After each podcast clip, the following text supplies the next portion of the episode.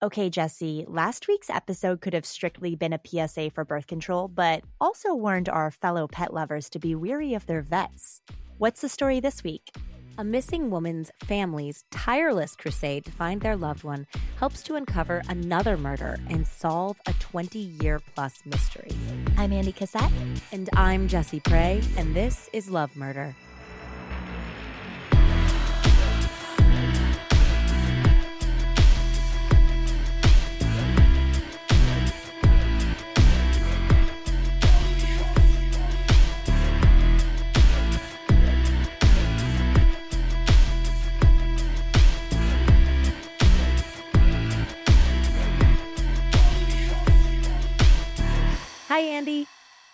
Jessie. Welcome back, everyone, to Love Murder, a podcast about schemes, dreams, and love gone fatally wrong.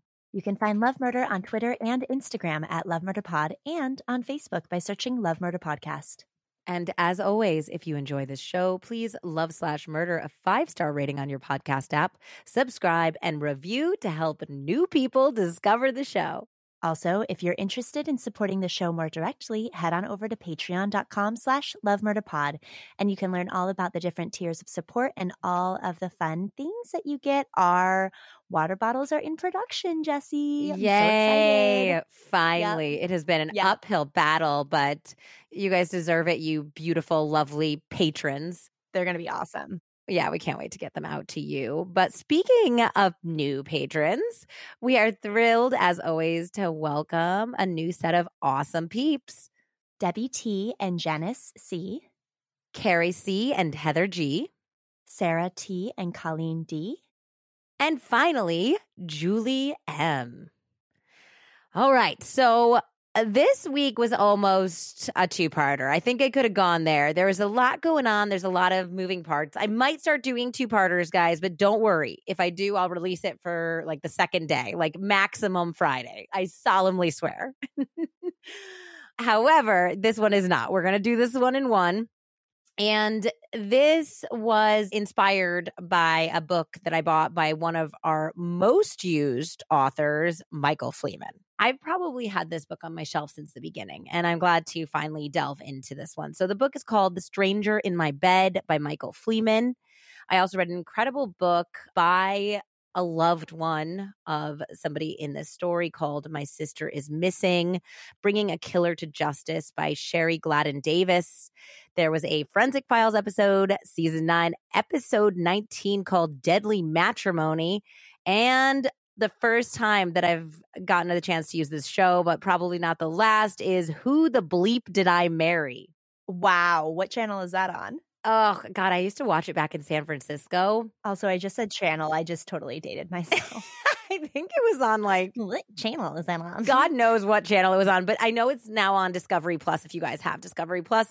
And of course you have Discovery Plus because you probably watch Investigation Discovery and all of the trashy 90 Day Fiance shows like I like. And stream it like a normal person. And stream it. What channel?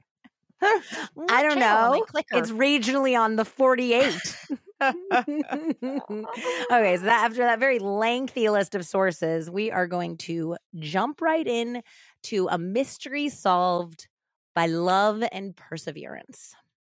Spring had finally come to northwestern Indiana. Sam Kennedy was enjoying his work with the Newton County Highway Department. Just as much as you can. It's work, after all. It was Tuesday, April 22nd, 1980, and the skies were blue and clear, the temperature in the 50s. It was downright balmy compared to the long, cold winter he and his road crew had endured. Now they were making repairs caused by months of ice and snow and salt and melt. As Sam stood on the highway and watched as his crew caught up, his eyes scanned the surrounding country pastures. And that's when he saw it a wooden box that appeared to be homemade. It was about five feet long and roughly two feet wide. It looked about the same size as the type of large toolbox that some people put in the beds of their pickup trucks. Yep. It was clear that it had remained in the drainage ditch for a long time. It was discolored, it was choked by weeds, it was made out of plywood and sealed with nails. This was certainly not something that was meant to be opened. It was clear. There's not like this isn't a trunk, there's no box like wait place to open it. When Sam's partner caught up with him, they lifted up the box and carried it to their work truck. Sam used a crowbar to pry open the lid and find out what there was to see. First, a musty smell hit him hard, like mold, wet, rot. His eyes then saw a green quilt and then some denim and cloth. He poked through the material with the crowbar until it was pushed aside, and he found himself staring face to face with a grinning human skull. No. hmm I guess I didn't realize that it would fit in there.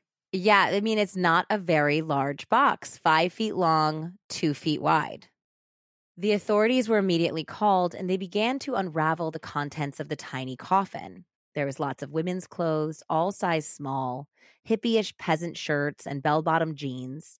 It was clear that it was a very small woman who had been in the box for a long time. Only her bones remained, although some brown hairs remained attached to the skull, and they did recover a gold crucifix on a chain and two rings. The bones were dry and dark, but that wasn't what was unusual about the skeleton. The unusual thing, and probably the reason why you didn't think a whole body could fit into this small box, was because the corpse was missing their lower legs underneath the kneecaps. The bones showed cuts about two inches below the knees and no trace of the shins, ankles, or feet contained in the box. Oof, gosh. Yeah, it's real harsh. Forensic pathologists and anthropologists studied the bones and determined that the woman had likely been in her early 20s, had never given birth, and based on the beautiful teeth and bone structure of the skull, had probably been very, very pretty. For several weeks, investigators combed through missing persons reports, but there were absolutely no matches. The media picked up on the lady in the box phenomenon, and public interest drove the case forward, but eventually all leads ended at dead ends. The lady in the box was laid to rest in the closest township to where she had been discovered, Morocco, Indiana. Her simple tombstone read Jane Doe 1980. Throughout the years, the lady in the box became a local legend. Teenagers would dare one another to visit her grave in the wee hours of the morning, and even a compassionate stranger started leaving flowers for her, which actually sparked a little bit of an investigation because they hoped that it was a guilty killer coming to leave flowers. And instead, it just turned out to be a very kind Samaritan who had another loved one buried in the cemetery and felt a lot of sadness and empathy for this unnamed woman who had clearly met a terrible end. Officer Bartley, a crime scene technician who had helped process the remains, was haunted by the lack of identification. An open case always haunts you, for lack of a better word, he said. You try to pride yourself that you're better than the average bear, so to speak, that you're going to get your man. And if you don't, it eats at you. Not bad, but it gnaws. I can't imagine. Uh, all of the documentaries that I've watched where it's a either case that took a long time to figure out or a cold case, the detectives are always like it always just eats them at the core. It does. And, you know, until you said that, it didn't even occur to me because I think it's been so many years since I listened to it. But I made you listen to Bear Brook, right? Uh huh. Yeah. So, guys, that's a really amazing, like longer form podcast about a similar situation where bodies were located and they were trying desperately to find out who these people were. That was the beginning of the DNA processing. Yeah, like the discovery. 23andMe and opting in to allowing your results to be shared with law enforcement. And it gets solved during the podcast, which is so cool. And so, if you guys haven't, I'm sure you have, but if you haven't, definitely check that one out. We're happy to give that recommendation. Yeah, so it, it is. It's very haunting. And you know that there's a family out there that's looking for this person. And that's the part that breaks your heart is that you want to there's never real like closure or peace when something like this happens to someone you love but at least you know where to visit them at least you don't wonder like where in the world they are and it would gnaw at him for over 20 years but eventually officer bartley and the world would know the identity of the lady in the box and the cruel monster who put her there Unfortunately, it would take the disappearance of another bright and beautiful woman to shed light on the cold blooded killer who may have had even more victims to his name. Authorities and loved ones would work tirelessly to put this individual away before he could strike again, for there was a new wife out there years later when they already knew that two wives had disappeared and it was a race against time to protect her. Oh my God. Stress level a million. So, this is also the story of a sister and a daughter who fought hard for their missing loved one and still do to this day. It is because of their love and determination that some semblance of justice has been delivered, and it is their faith that inspires others who have lost those that they care about as well. So, 11 years later, in 1991, worlds away in a small mountain resort in the Poconos of Pennsylvania, a couple's attempt at saving their still young marriage was off to a rocky start. So these people aren't particularly young, but they're marriages. They've only been married for about a year. And it was 49 year old Betty Fran Gladden Smith, who went by Fran, and her 40 year old husband, John David Smith. And yeah, they just had had a rough first year of marriage. And this was an attempt to do kind of a belated honeymoon, which they had never had. So they had a suite that was one of those like really delightfully cheesy types of suites that has like a heart shaped hot tub in the room. Yeah, what what are you calling cheesy? I'm not understanding. I think it's cheesy, but I love it. Like I would look for a place like this. You know, other rooms had like the martini glass hot tubs. yeah excellent. Anyways, so they, that was where they were staying, and they had been taking a soak in the hot tub when and watching some TV, and the TV went out. So this is already isn't great that the TV went out. So what happened was they ended up calling for a TV repairman or just like you know the handyman to come up and help them out. And so when the repairman knocked on the door, pretty petite Fran ended up slipping out of the tub to answer it. And she was really really little and cute. She was 5'2, barely 100 pounds, with just like a pile of long blonde hair. She looked a lot younger than 49, especially for this era of time. You know, we're talking 91. It wasn't a lot of like J-Lo's out there at this point. Her husband was a geeky, thin man with a freckled face and large eyes. He, in some of his younger pictures, looks like a little bit like a, a redheaded Steve Buscemi. Oh, wow. Okay. Yeah, so they're physically not exactly what you would imagine them being with the other person. Yes. They had met at work in Florida and she had worked in reception. She was kind of the new girl at that time. She had moved to Florida to help her mother out. And he was immediately attracted to her. He was an engineer. Fran was gorgeous, like I said. She'd even done some modeling in her early years. So it was totally no surprise that John was interested in her. But what Fran saw in John was a little bit harder to pin down. She had been raised all around the world as a military brat, and she had developed amazing social skills. She just was one of those people that got along with everybody. And she did have a fondness for a man in uniform. She had married three times before John. Uh, the first, which was a disaster because she was only 17 years old. But her first two marriages had produced three incredible children. She had sons Rod and Todd, and a daughter named Deanna, who everyone called Dee Dee. Fran was an absolutely wonderful mother who loved her children fiercely, but she wasn't apparently always the easiest wife. So, great mom, wasn't as committed to her husband's and and it's not because there was any like infidelity it was more that she had a type of temperament where I actually very much relate to it. Andie, it's exactly my temperament, which is where you flare up about little things, but you're over it really fast. Yeah. And she couldn't hold a grudge to save her life. She would never hold a grudge. So she always was always confused when people couldn't get over her flare ups. She's like, wait, we moved on. Everything's fine. Why are you so mad? yeah, yeah, yeah. I mean, obviously, you can't be friends with people then who don't understand your temperament. You have to be able to understand why someone else would be put off who may not know you as well. So it just sounded like it wasn't anything big. It wasn't like infidelity. It was just like small things that would piss her off. And then they would become like a running thing. And she just really couldn't understand why people couldn't just move on after she's had her say.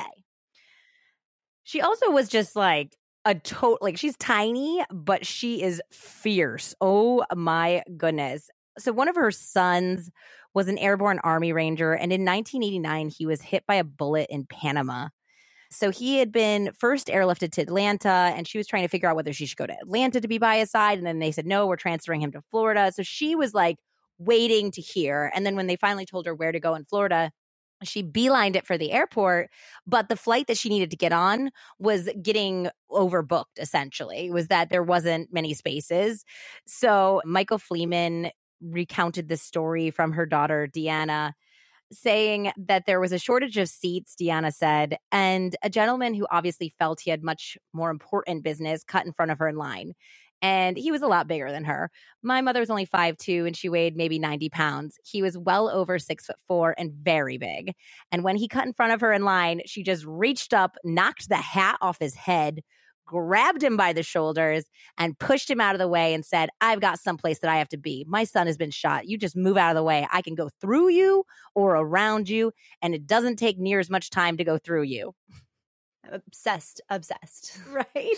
obsessed. Also, how about we just uh, address the fact that he cut in front of her? Yeah, rude. Rude. Super rude. Yeah. And uh, not surprisingly, Fran got her way, and thankfully, her son was a okay. So, yeah, family was everything to Fran. Like I said, she had moved to Florida where she eventually met her fourth husband, John Smith, to care for her mother. And she was also at that point helping to raise her six year old granddaughter because there was, I guess, some like academic program or good scholarship program in Florida at the time. And Deanna and her children were living in Texas. So the plan was to send her daughter first to get to take advantage of this program and then maybe her son later but she loved it. She loved being a very hands on grandmother. So she was in her late 40s, of course, when she met John. And she had traditionally had these marriages and relationships that were very passionate, but not very stable. So she was looking for something different and stable. And she originally turned him down. He came out after her pretty hard. I mean, he was gunning for her. He asked her out several times before she said yes. But eventually, she kind of liked that he was persistent. She liked that he was really, really smart. He told Fran and her family that he had graduated from Ohio State University with a degree in aeronautical engineering. Go Buckeyes. Well, he started there. That turned out to be a lie. He never got his degree.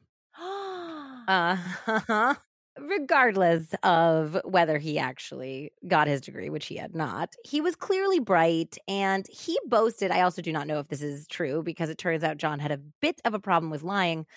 That he made $120,000, which is good in just about any era of history. But that's more like $270,000 in today's money. Yeah, that's a real good living. It's a real good living.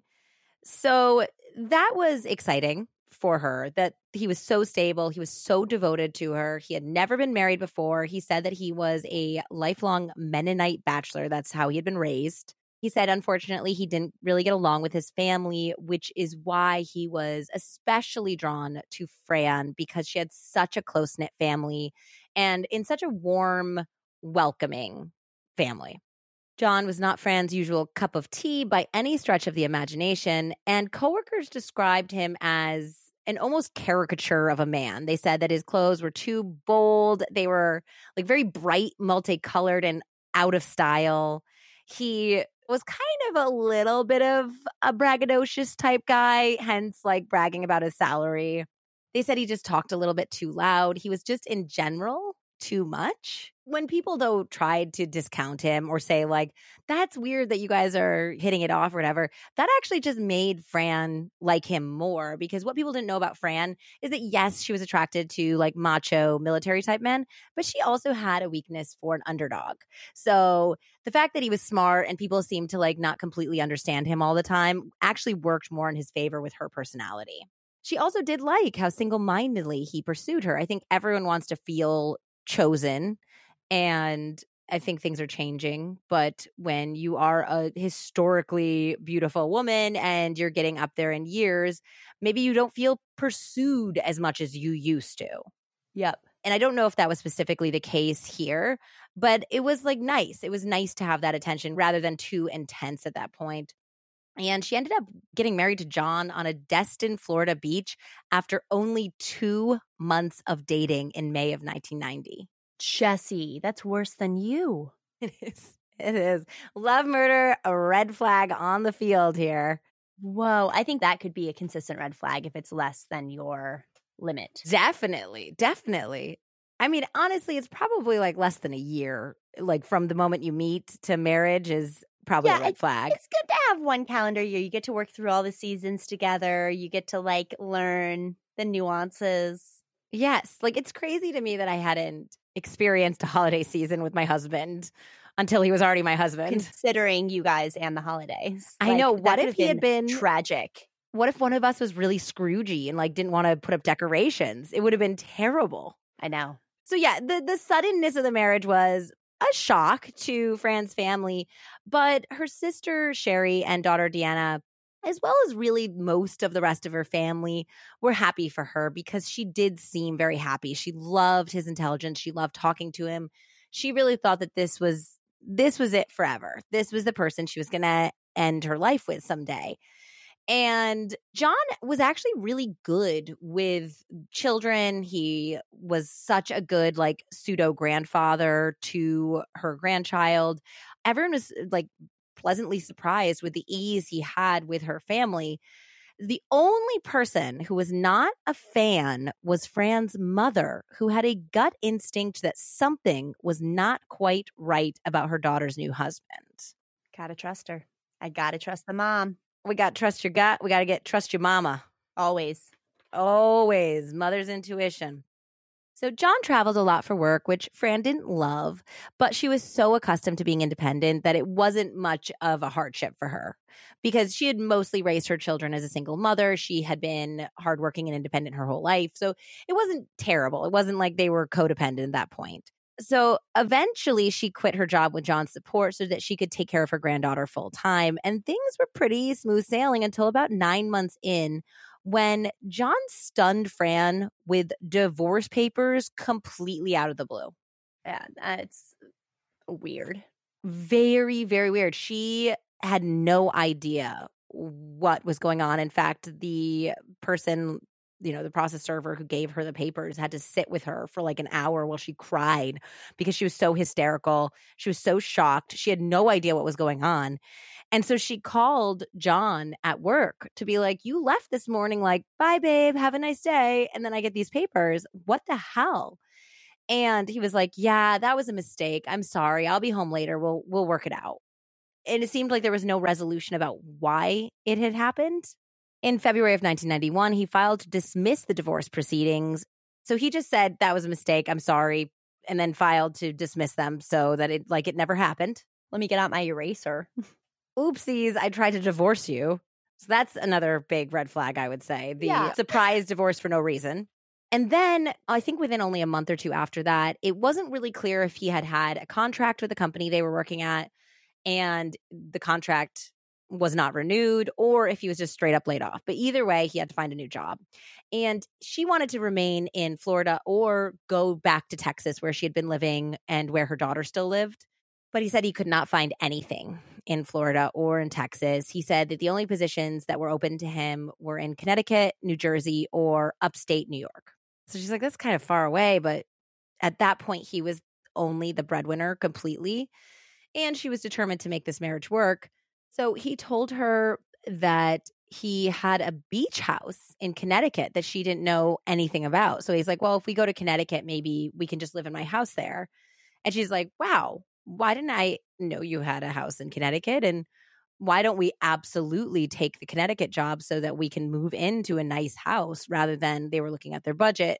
And it made sense they were going to get a condo otherwise. And he said, Oh, well, you know, my sister is living there, my sister Kathy, and she takes care of my dogs. And I don't really want to evict her, but I kind of don't want to live with her either. So I don't think we should do that. And the New Jersey job is better anyway. She had never heard of this sister, Kathy.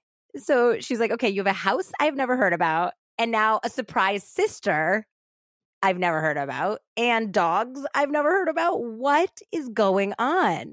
Who has dogs in like other states? So he said that he was living in Connecticut when he got the contract or the job in Florida. And he had just moved down there because it was such good money. And now the contract was up. So you're not going to bring your dog? Like, Yeah, it's very strange. Like I have a cat and I would bring my cat. Like a dog is so much more of like a travel companion. He was also there for two years. I mean, that's not like I'm going to Europe a- and like they're going to be stuck in uh, quarantine for so long. It's not worth bringing them.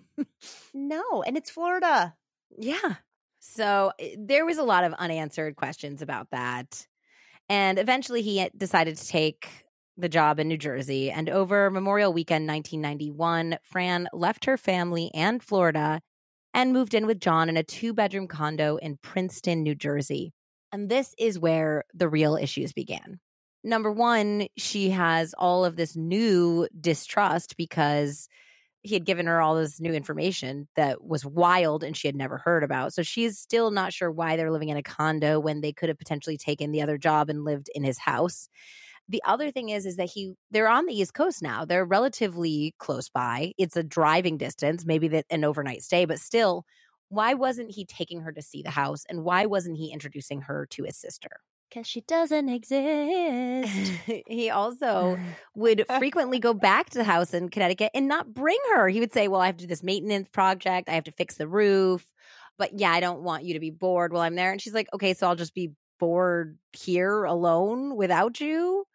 But it was like a very big sticking point for them. And she didn't really know how much to push. Sherrie and daughter Deanna were both very concerned about this, whether there really was a house, whether this sister existed, whether it was another woman who wasn't his sister, but, you know, double lifestyle. And they very much encouraged her to find out and do some digging on her own. But she said that trust and trust issues had, absence of trust really, had ruined her previous three marriages.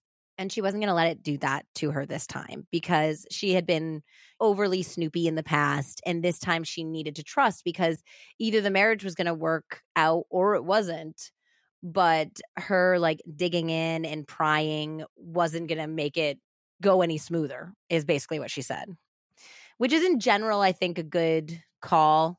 But this one with so many red flags, I think you got to push just a little bit. Yeah. yeah, it's probably completely against her nature as well. Yeah. I also just think that she had decided that this was it. This was the last time she was going to get married and she was going to do everything she could to make this one work. And that meant taking a step back and trying to be more mature about situations. But John seemed kind of hell bent on ruining the marriage himself. In August of 1991, he took off in anger and just completely disappeared because Fran was getting her wedding ring replaced. So he, without asking her, noticed that she wasn't wearing her wedding band. And it was because she had broken it. She had like cracked it. And so she brought it to a jewelry store and just didn't even mention it because she knew she was getting it fixed and she didn't think it was a big deal. Well, without asking her, he apparently took off and left her a note that said, When you decide to start wearing your wedding band again, I'll come home.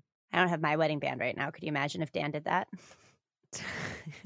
Well, it's completely ludicrous. I also I only wear my engagement ring because I don't have a wedding band that really goes with it. Like both times I was married, like one ring doesn't fit. It fits like on my other hand, and the other one like just doesn't go because I didn't think about these things. Did not think about these things when I was getting married at all. So I just wear my engagement ring. And my father in law asked me the other day, I think it was like not even the other day, but like a year ago or something. He was like, So are you ever going to get a wedding band? And I was like, No. Like, I think engagement ring's good enough. I feel pretty darn married. it's been nine years.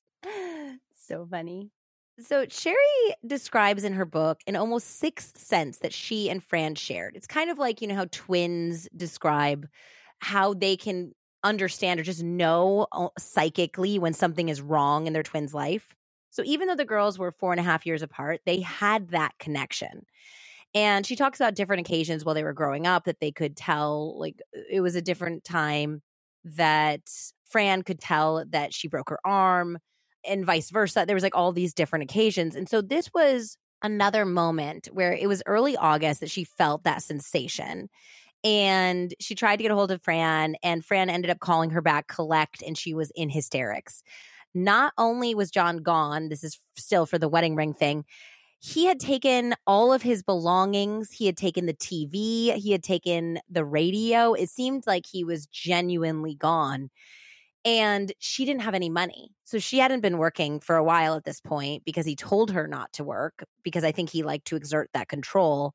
And he never gave her access to a joint checking account. He never gave her a credit card. So he would literally give her cash like once a day or once a week or when she said she was going grocery shopping. And he would just like put a $50 bill down for her and never give her access to their money at all. So Sherrie was really shocked by this because otherwise Fran was a very strong independent woman. She'd worked her whole life and she'd raised three kids essentially by herself. Yep. So how did she get herself into this situation is what Sherrie was basically saying to her sister is you're not naive. What are you doing? I'm going to wire you some money and we're going to get you out of there and we're going to get you back into Florida. We're going to get you back with our family and and we got to move forward about this. But just like the previous scenario, she ended up talking to John and explaining to him that her ring was just getting fixed. And he was like, Oh, okay. Well, then I guess I'll come home. And at that point, Sherrie was like, Well, what changes are you going to make? Because if you decide to take him back after he pulled that stunt and the other divorce stunt, then where does this end? You have to tell him you need access to a joint checking account. You need your own credit card. You need to find out who the woman living in the house is. And she agreed to all of that except for the woman in the house. She's like, I'm not going to pry there, but you're absolutely correct that I do need to handle my own finances. And to that end, I need I need my own finances. So she decided she was going to get a job. Fran was isolated from all of those she loved. She had no control of anything in the relationship. So she decided to get this secretarial position so she could again become independent. And she was very motivated to keep this marriage going. But she, this whole scary situation had made her realize that she needed to protect herself and she needed to prepare for maybe an eventual future where they did part ways or she was forced to leave him because he's emotionally abusive. What he's doing is emotionally abusive, withholding and disappearing and controlling. I mean, it's all bad news. Million. I mean, this is this could be called the sea of red flags this episode. Yeah, if you're ever with someone who doesn't want you to have your own independence, run. Very bad and has purposely isolated her from her entire support network. Could he really not find any jobs anywhere in Florida or Texas near people she loved? They had to do this. It seems apparently that OSU degree didn't get him very far, huh? apparently not that he can't find his own place. And it'll make sense why later when we find out more about the woman who lives in the house in Connecticut. I mean, think about it. He said upstate New York, New Jersey, Connecticut, all three places where it's not super easy to get to because he wouldn't want it to be like in the same town, but he can drive a distance to go back to this house in Connecticut. Yeah, you used to drive to Connecticut to go to the grocery store. I did. used to drive from New York to Connecticut to go to the grocery store.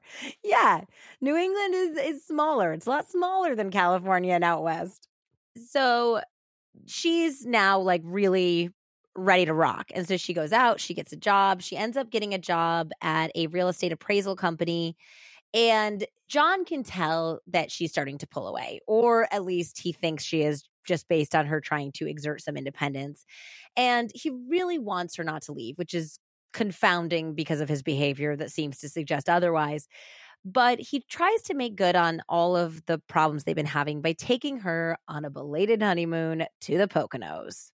So we're back to Labor Day weekend 1991, and Fran got out of the hot tub to let the TV repairman in when she slipped on the wet tile, fell, and broke her hip. Fran had osteoporosis, so it was even easier for her to break her bones.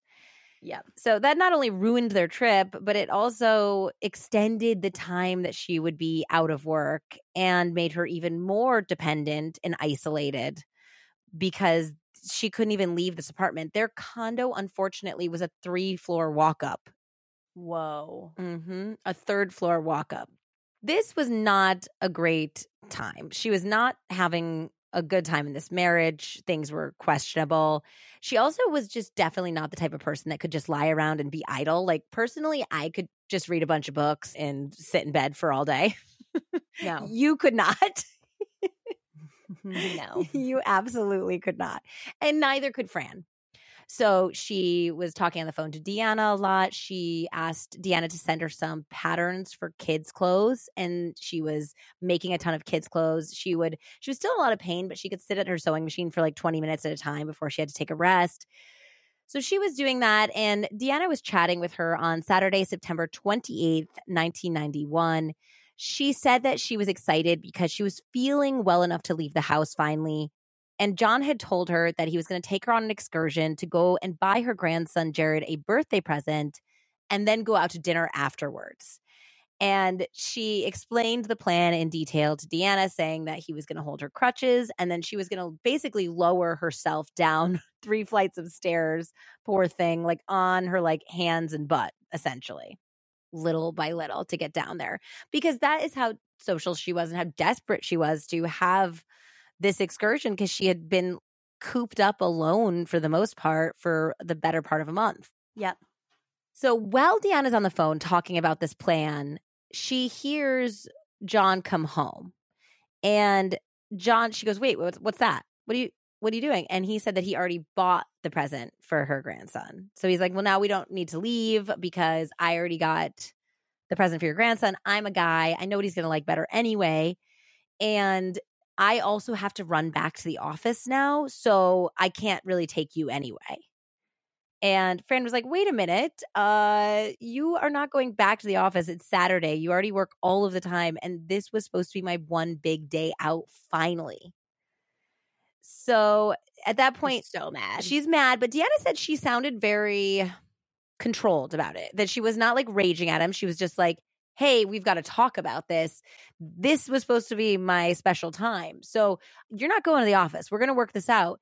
And then she told Deanna that she loved her and she said, everything's going to be fine. I'll call you Monday. okay. But Deanna did not hear from her mother that Monday and she actually never heard from her ever again. I figured you were going to say that.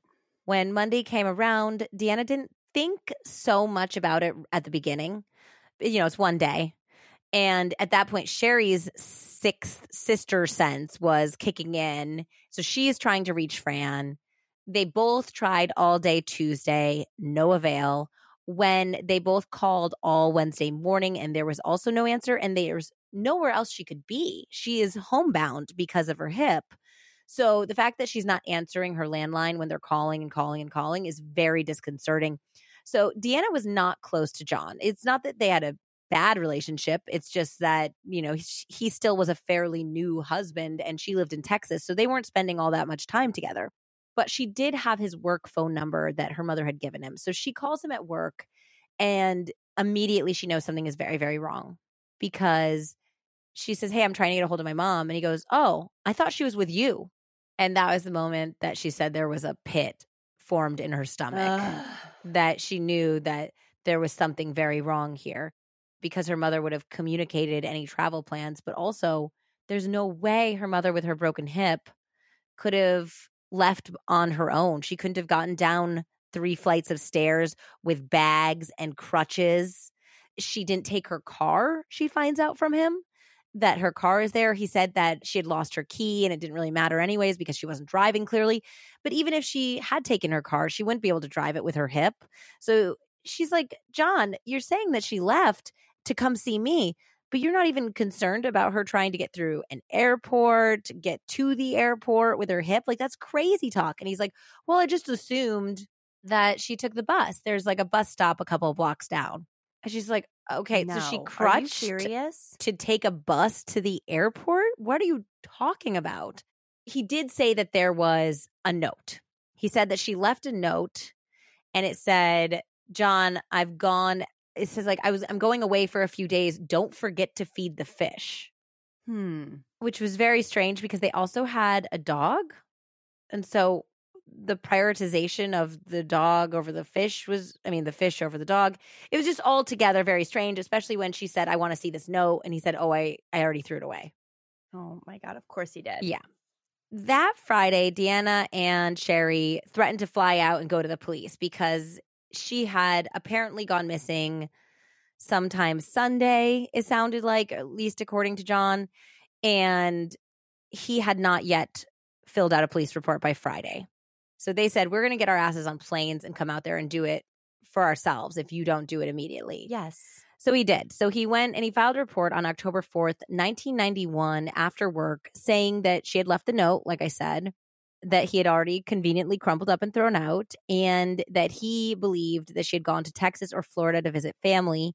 He said that he knew she was gone because she had taken two yellow suitcases and some clothes were missing from the home. He told the officer who was taking the report that they had zero relationship issues. They were completely happy. He had no reason to think that she was having an affair or trying to leave the marriage. So he hadn't really been worried about it because she was so close to her family and he assumed that's where she was going to visit. He also told them that he did not have a recent photo of his wife for the missing persons poster because she was camera shy. Deanna and Sherrie are already like aghast at the fact that he's saying he wasn't worried about her, that she just would go off on her own with a broken hip. But then also, she had been a model. She's a very attractive woman. She definitely was not afraid of the camera. That is not an issue that she had. I mean, in 1991, hip surgery is like not even close to what it is now. And it's still a massive recovery time. It is gnarly. And she has osteoporosis, which complicates the issue. So it's pretty clear to the police that something is wrong here. A neighbor reported seeing Fran, could not really remember if it was that Saturday or the Saturday before. But in any case, they said that they saw her trying to basically like hobble down the stairs and that she was pale, she looked sickly, and she had a bruise on her face. What? I don't think that's usually a result of a hip surgery. No. So the police also discovered the divorce filing and retraction, which would certainly be evidence that there were more problems in the relationship than John had copped to because you can't say we had absolutely zero relationship issues. We were so happy when there was divorce filing at some point. Shot himself in the foot in that one. He did. They asked John to take a polygraph and he failed it miserably. It's really funny, actually, that he could not get it together to pass this polygraph, even as a, a liar, because otherwise, they said in interrogations and interviews, he was cool as a cucumber. They said that they could interrogate him for hours. At one point later on, we're going to talk about a 12 hour interrogation where he neither took off his coat, asked for a glass of water, ate any food, or went to the bathroom for 12 hours. So he didn't reveal much in this interview about Fran's disappearance. But very soon, the police did discover the mystery woman living in his Milford, Connecticut house. He had tried to say, yes, I own a house there and my sister Kathy lives there. So the police went to this address and they did not find a woman named Kathy, and they certainly did not find John Smith's sister because he did not have one. They instead found a 39 year old woman named Sheila who had been dating John for eight years. Excuse me? So she had worked in HR. They had met at a company they worked at. They had gotten together and they had been living together for a little while when John decided or found, I don't know, I still don't know why he went down to Florida to take a job in Florida. And he wanted her to go with him. But when she visited, she decided that her whole family and her whole life was in Connecticut and she didn't really want to go. And he didn't want to end the relationship at that point. So he said, you know, it's just going to be for a couple years. You stay living in the house in Connecticut, you keep the dogs, and I'll come back and visit whenever I can. So she's the dogs. She's the dogs and she's the sister? Question mark? Gross. Gross. Like, it's gross that that's your like first thing. That you wouldn't be like, "Oh, I'm renting the house out to someone." I know, but he's just a liar. He's Doesn't and he's matter. not a good liar too, because that would make more sense. You'd be like, well, I don't want to bother the tenant, and also it wouldn't be important to you to meet a tenant. It is kind of important to meet your husband's sister. So she was shocked about it being such a big deal. The police had to come to her, and also that they were potentially suggesting that he had had something to do with it. But she said it wasn't completely out of the blue because by the time they approached her, this was, I think, January 3rd. And he had said to her on December 17th of the previous year when he was just leaving, he was just leaving in the morning to go back to Princeton. And he said, Oh, by the way, I'm married and my wife is missing. Okay, talk to you later. And just took off. Yeah. So she kind of knew something was coming, and he did eventually try to to explain it to her as they were on a break when he was in Florida because she didn't want to move down there, and he met somebody and got married, and it had been a very very short marriage. It had not really lasted that long, so that's why it didn't matter. And when he moved back up, things were already on the rocks, and then she took off, and now the police were looking at him, even though obviously he had nothing to do with it. Because he got back with Sheila when he came back to the Northeast, Yes. right? And that's also where he had Yeah. been on all of his so called business trips. He had actually been flying back to Connecticut to be with her. Dude, clean up your mess. It's really messy. Super messy. The whole double life thing.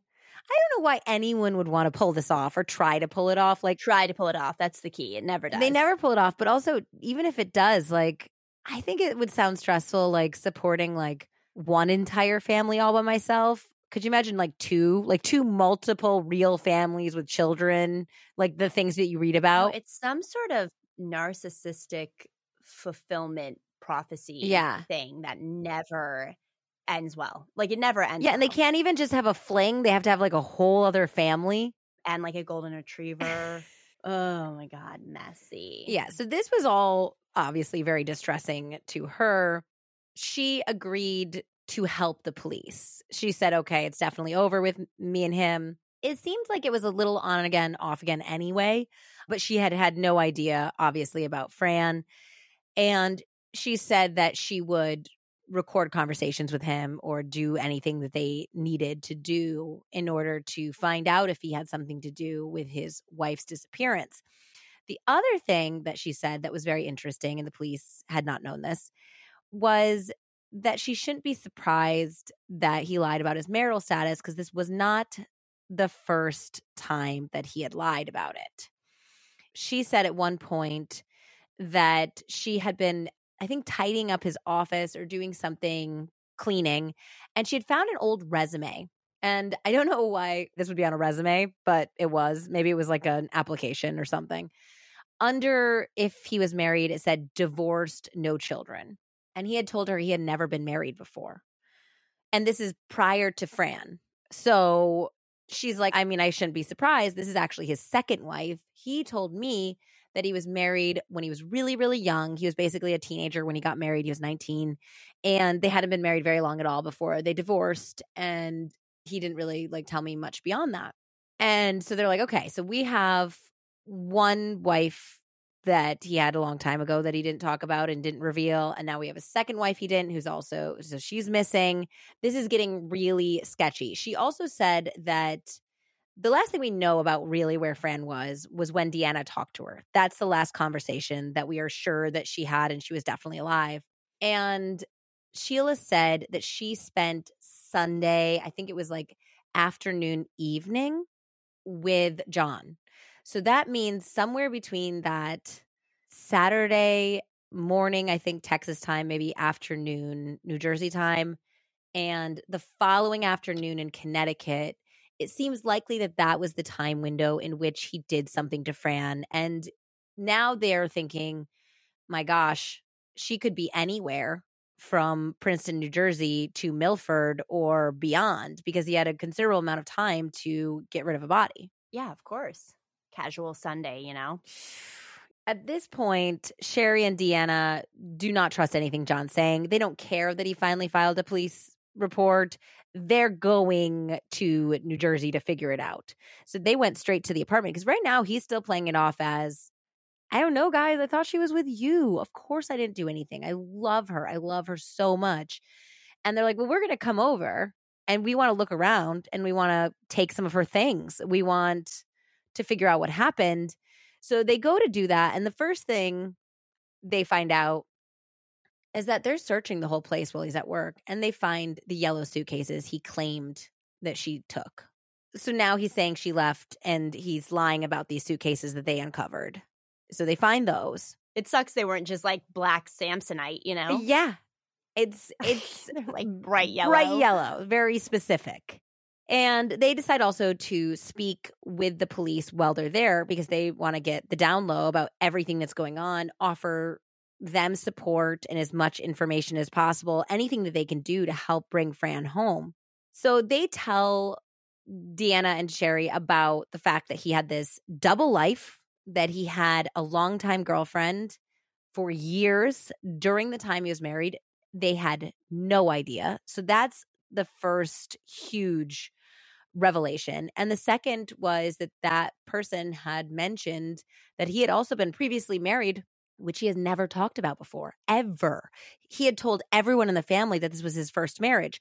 So now they're finding out that there was a live in girlfriend and a previous marriage. And the police, you know, now were able to look it up and they said, yes, he was married a long time ago to a woman named Janice Hartman. Now, Sherrie's an incredible woman and she's like a full blown civilian detective. Like at the beginning of this, like I can't even tell you how much time, energy, money, she has devoted her life to finding Fran and also helping other families that have missing persons as a loved one.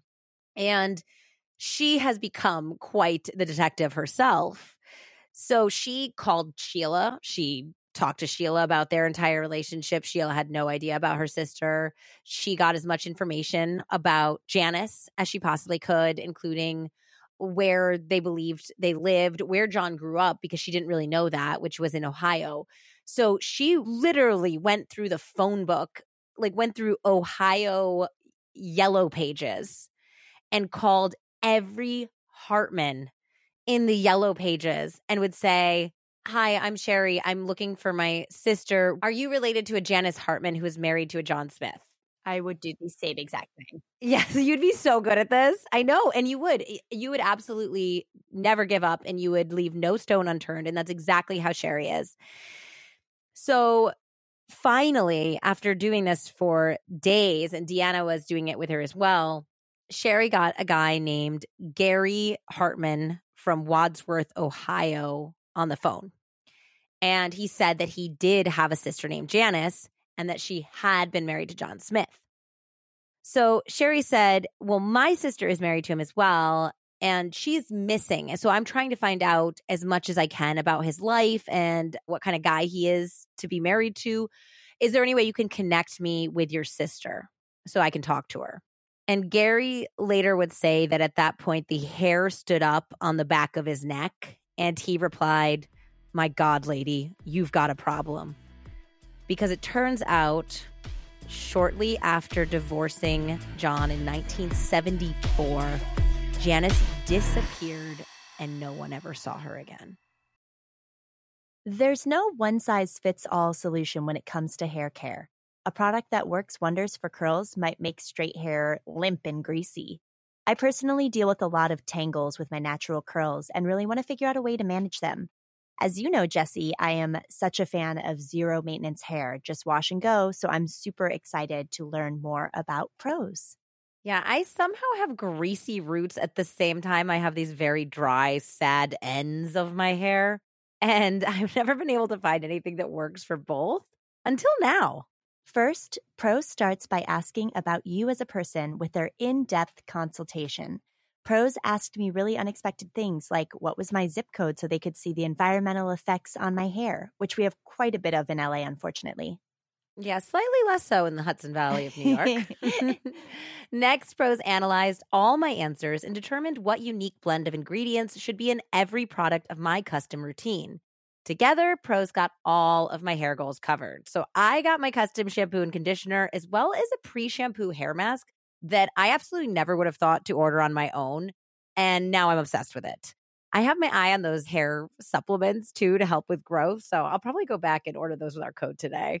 Yeah, I really did it up with the custom Andie shampoo and conditioner, curl cream, and those root supplements. And I also added in a leave in conditioner for my tangles because, you know, that's always a problem. But yeah, I love everything. They also sent me a cute little eye mask along with the order for free. Did you get one of those? Oh, yeah, I did. I love it. Yeah. As a carbon neutral certified B Corp, Prose is an industry leader in clean and responsible beauty. All their ingredients are sustainably sourced, ethically gathered, and cruelty free. They're also the first custom beauty brand to go carbon neutral. If you're not 100% positive Prose is the best hair care that you've had, they will take the products back, no questions asked. Prose is the healthy hair regimen with your name all over it. Take your free in-depth hair consultation and get 15% off your first order today. Go to prose.com slash love murder. That's P-R-O-S-E dot com slash love murder for your free in-depth hair consultation and 15% off. Did you know one out of six couples struggle with infertility? That's a staggering statistic and one that most people don't know or aren't ready to talk about. In fact, it took me two years to get pregnant with my firstborn. But we need good data and information about our bodies in order to have informed conversations with our doctors and make the best decisions for ourselves and our futures. That's why Modern Fertility was created. It's an easy and affordable way to test your fertility hormones at home with a simple finger prick. Mail it in with a prepaid label, and you'll get your personalized results within 10 days. You'll get insight into your hormone levels, your ovarian reserve, aka how many eggs you have compared to other women your age, and other important fertility factors. The results go deep into what every hormone means, and you can also download the results to review with your doctor for the next steps. Traditional testing can cost over $1,000, but Modern Fertility gets you the same info at a fraction of the price. And if you go to modernfertility.com slash lovemurder, you can get $20 off your test. Yeah, I definitely wish that I had known about this back Seriously. in 2016, 2017 for sure. If you want kids today or maybe one day in the future, clinically sound information about your body can help you make the decision that's right for you. Right now, Modern Fertility is offering our listeners $20 off the test when you go to modernfertility.com slash lovemurder. That means your test will cost $179 instead of the hundreds or thousands it could cost at a doctor's office. Get $20 off your fertility test when you go to modernfertility.com slash love murder. Modernfertility.com slash love murder. It's so crazy that it's a brother and a sister connecting on this, Mhm. that she didn't accidentally call Janice's dad parent. or children like, yeah. Sibling to sibling. yeah So it was immediately clear that this was no coincidence. So let's go back and talk about beautiful Janice Hartman.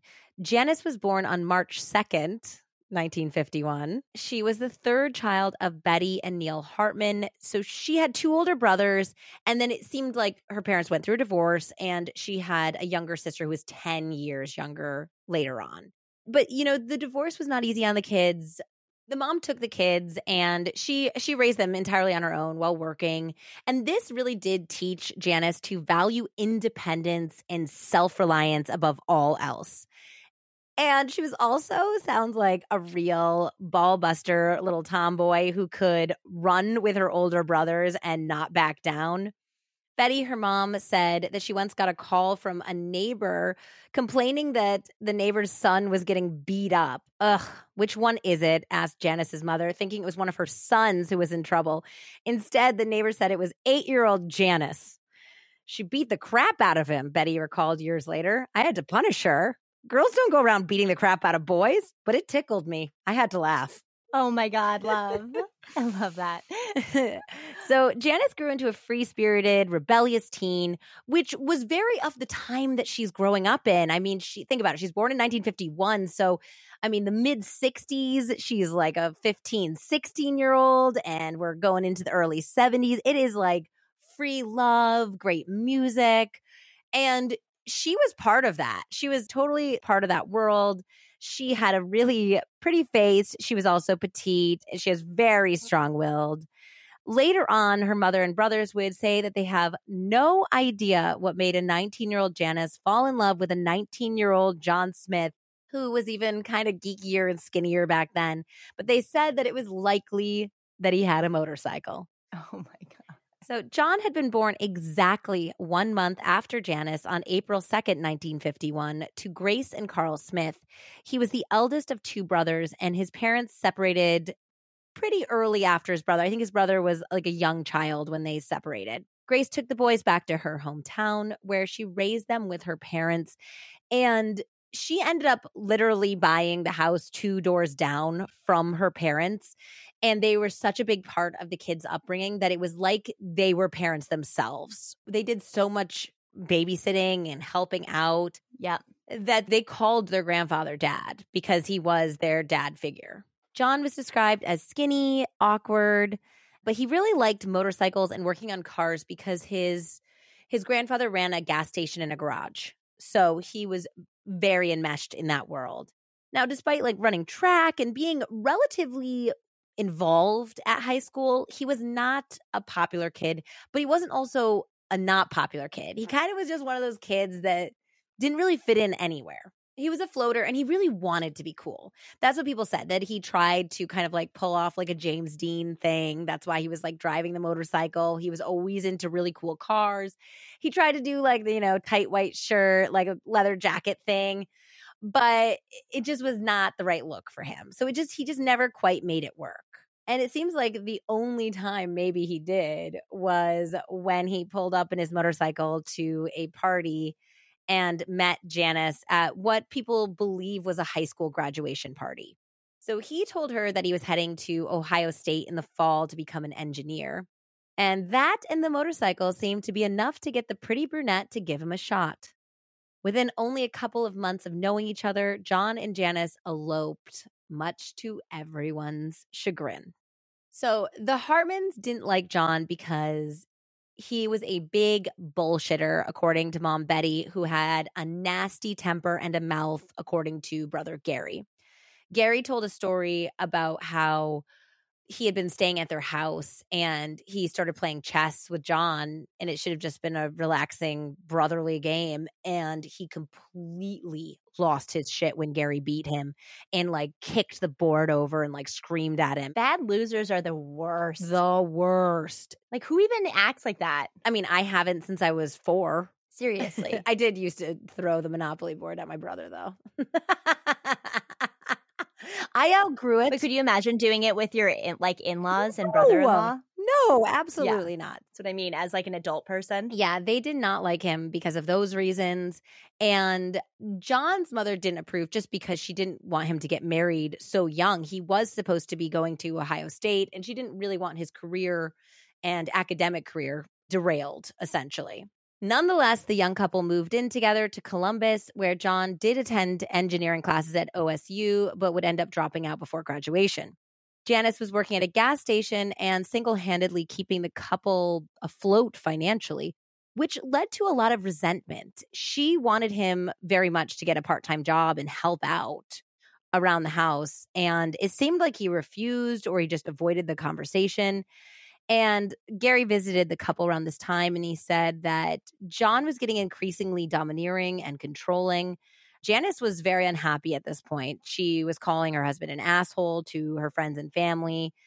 And it just did not seem like it was working out. And at the same thing, kind of like the Poconos trip, when John realized that Janice was one foot out the door, he wanted to do a nice gesture to get back in her good graces. So he went with her mother and her sister and bought her this special watch that had emeralds on it because they were her favorite gemstone. And it was engraved with a J.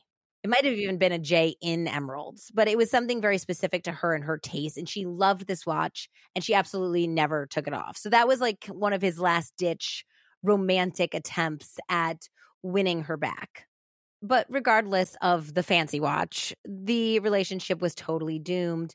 And soon she was ready to leave. But every time she mentioned it or tried to bring up a conversation about them not working out, he would get very abusive and he would tell her that if she did leave, he would find her and he would kill her. So sweet. So she was understandably upset about this and called her mom and said, He's threatening me. I'm a little scared.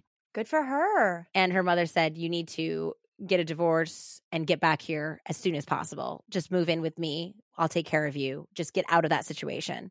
So in July of 1974, only weeks after the death threat, Janice filed for divorce and the couple did file a legal separation agreement the next month. Good. Yes. So she moves back, but her mom at this point has a lot of house rules. She still had a, you know, a 10 years younger daughter living there and she wanted her to be home by 11. She wasn't allowed to drink or smoke. while she was living under her roof, which of course Janice was like, Yeah, no, I'm an adult. I've been living on my own for a while. I'm not going to have a curfew. And she ended up moving out and moving into her own place for the first time. She bought a car she was obsessed with. She finally, with her own money, bought herself a Mustang that she loved. And she got a new career, kind of a racy one, as a go go dancer. Yes. Yes. It was really cute too. It's funny because Gary talks about it in the book about how his whole family was like, a go go dancer. What does that mean? Like, is she taking off her clothes? What kind of dancer is this? But it was like a really nice place. Like, he went with his wife and they had dinner and like watched her dance and she obviously kept her clothes on, but it's like, it was just like a cool, sceney dance. It wasn't like something seedy. So she's doing that. And the only thing that kind of drove her family crazy was that she was kind of letting John hang out a little bit. Like they were still occasionally spending the night with each other. I think they were technically staying in the same trailer that he was in. He was showing up at her workplace and she even brought him home one night and her mother was like, "Hey, aren't you guys getting a divorce?" and they were laughing about it. They're like, "Yeah, we're going out to celebrate the divorce." Now, some couples can be amicable like that, but not usually after death threats have been made. No. So, yeah, they were not happy about this. But on this one particular visit, which they believed happened probably in early November, she was just a little off. I mean, John was there, which was strange. She was telling them that she loved them and she was talking about Thanksgiving plans to see them. But then she told her sister that she was going to see her for her high school graduation. She's like, Don't worry, I'll see you for your high school graduation. And the sister was only a freshman in high school. So she's like, I'm going to see you before my high school graduation. She's like, Oh, I'll be there. Don't worry. So that was like a little strange. They didn't really like know what was going on in her life at this point. It seemed like she was mm. having yeah. a lot of change. And to be honest, there was a lot of stuff going on in Janice's life in November of 1974. She, like I said, had bought herself the new Mustang. She was trying to live independently, but it sounded like she was going back to John occasionally. And she had met this other guy, Leonard, and it's kind of unclear if this relationship was platonic, if it was like a casual dating thing.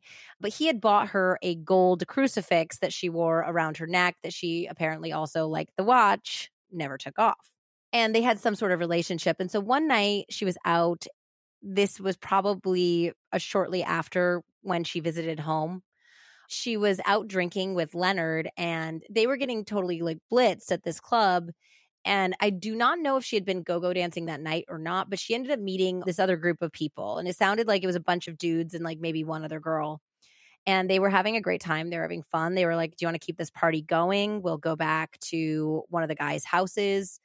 At one point, when they're back there, people are drinking, they're doing drugs, and they ask her to dance.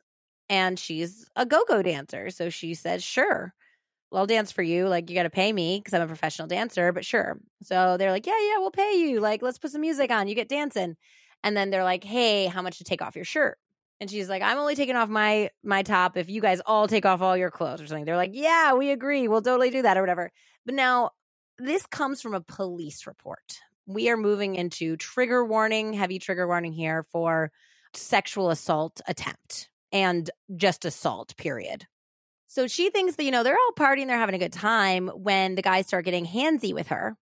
And one of the guys ends up dragging her into a bedroom and attempting to rape her. But Janice is tough and she is fighting back, which is not to say that anyone who doesn't fight back is not tough. Oh, it's terrifying. It's terrifying, but she's fighting tooth and nail and she's like actually getting these guys off of her and more guys are coming in the room. Then even Leonard comes in the room and he later told her that they basically were like, We're gonna hurt you or we're gonna kill you if you don't like come in and like also try to rape her or something. It was just very confusing. This is chaotic. Everyone's doing drugs. Like this is coming from her uh, police report account later. So she manages to literally like fight these guys off. And then a guy comes in with a shotgun and he says something along the lines of there's an easy way out for narcs and it is confusing about what this is referring to because there's some speculation later that she was involved in being a, an informant about drugs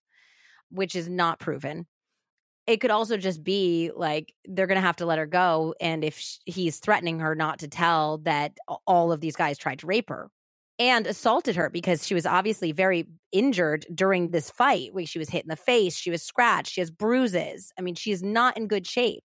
And another guy ran in and stopped him because he was holding the shotgun up at, at her and said no. And then somebody else got her her clothes back, and and you were like, you you got to get out of here. You you go. And so she took off, and it was Leonard who took her to the police to file a report. Now, this is happening on the early morning hours of November 10th. She reported the attempted rape and the assault, and then she went to a doctor to be treated with birth control pills and barbiturates. So, in the police report, she said she wasn't actually raped, but I don't know because that's how the doctor treated her was with some sort of form of birth control. Yeah. Only four days after that, Janice and John's divorce was finalized. She was broken and beaten, and she had escaped rape and that horrific experience at that house, as well as her now ex husband. At least she thought so. Sadly, Janice Hartman went missing directly after her divorce was finalized.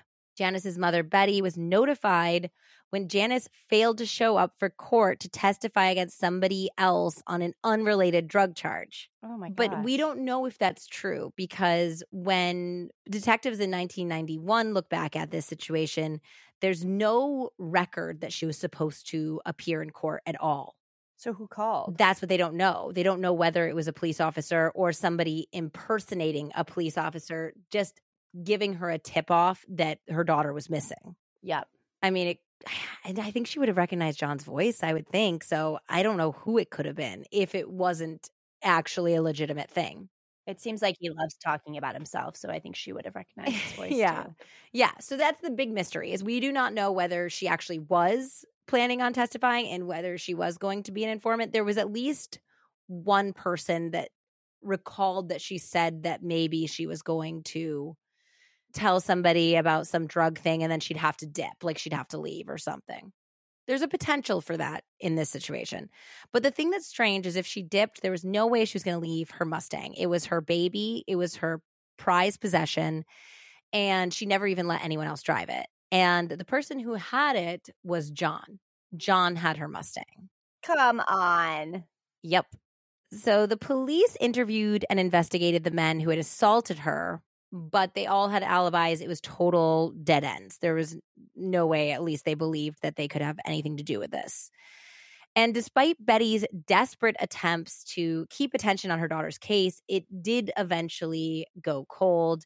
Here's what Betty said, according to uh, Michael Fleeman's book I couldn't sleep for weeks. So sad. I had nightmares. I even dreamt she was in a ditch. I woke up in a cold sweat, hollering. It was a sad time.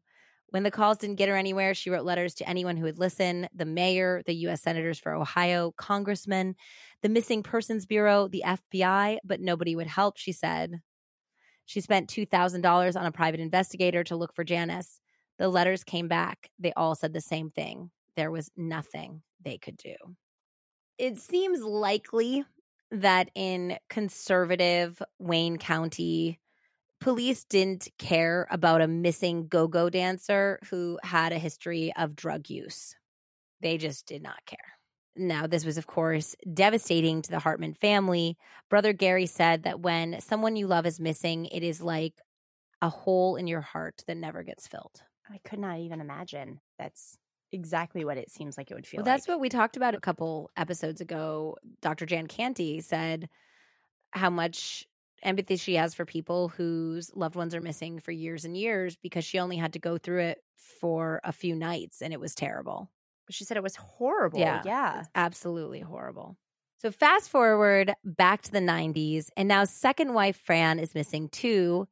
And Sherrie informed the police about her fear that John killed both wives. So police start digging into Janice's disappearance and discover that John had been spotted at the club where Janice danced the very night she went missing. Was she working as well? She was working and he was pissed. He was pissed watching her dance. He didn't want to watch her dance. Their divorce had just been finalized. She had finally gotten away from him.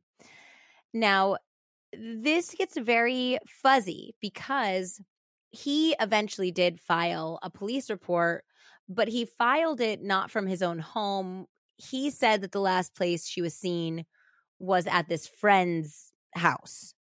So they interviewed the friend, and the friend said, Yeah, we were with John earlier that night. She didn't seem particularly scared of him, but that there was other witnesses that seemed that said he was in a weird mood. And then she said, but he wasn't the last one with her. She drove off with another guy, this guy who had acne scars. In the 1990s, the same witness says completely recanted that story. And she said no guy was with Janice. I think that John threatened her because later they want the same witness to testify at a trial. And she says she can't because she's too scared. So it sounds to me like he may have coerced her to say that she saw Janice with another mystery man that she didn't know his name. Years later, she's maybe feeling safer and says, actually, there was no man, but she still doesn't point the finger at John.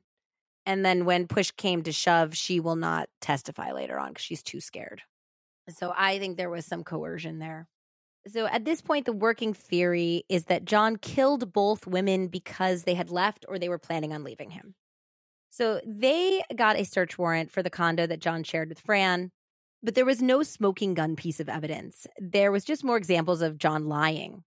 He had said that she couldn't take her car because her keys were gone, and they found the keys in the house.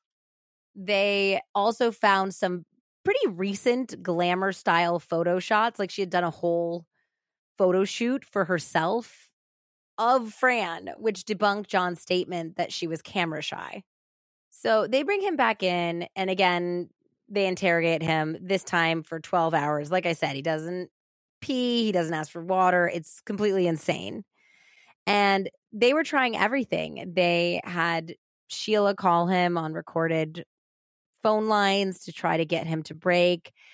They really, really, really weren't getting anywhere. So they also sent letters out to every police department in Ohio trying to see if anyone was trying to find a Jane Doe's identity that would match Janice's description.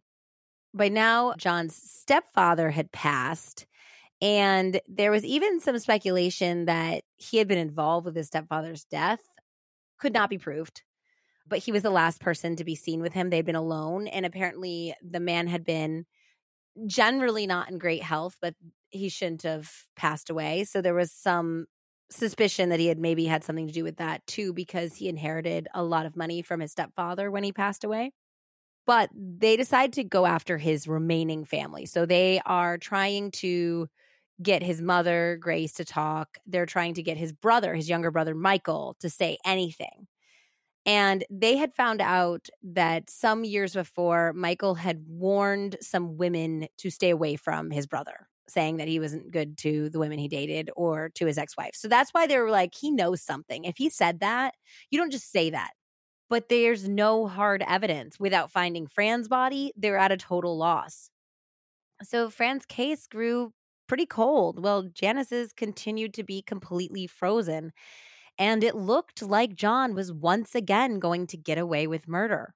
During the intervening years, John moved to Escondido, California, where he started a new job. He worked for a custom high end car company called La Forza, and he had met another love interest. So, with help from Fran's family, the FBI managed to locate where John was because he had kind of slipped away from the local law enforcement.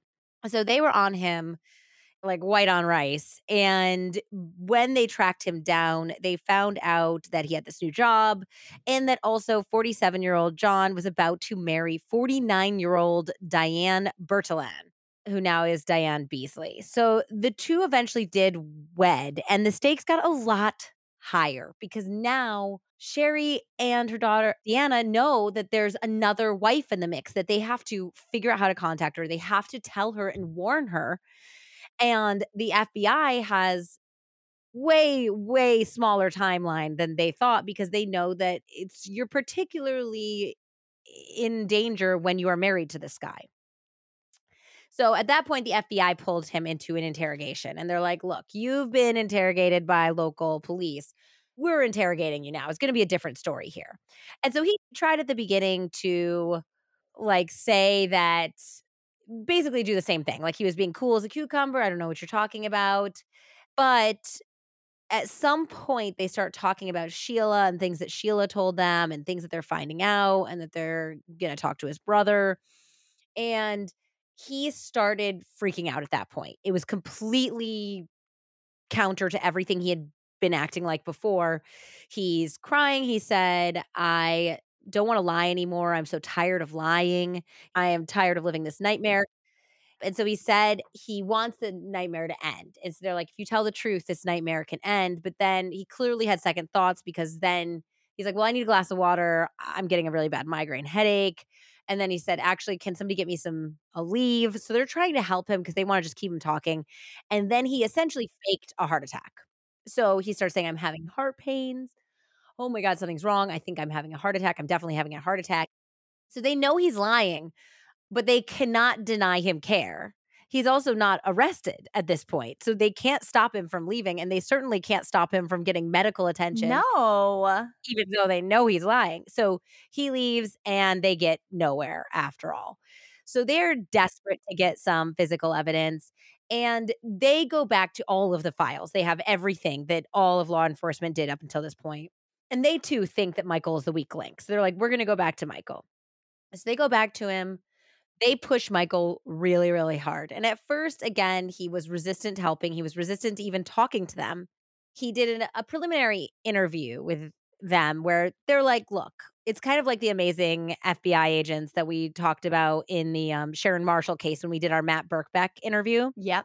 Where they're just really amazing trained interrogators.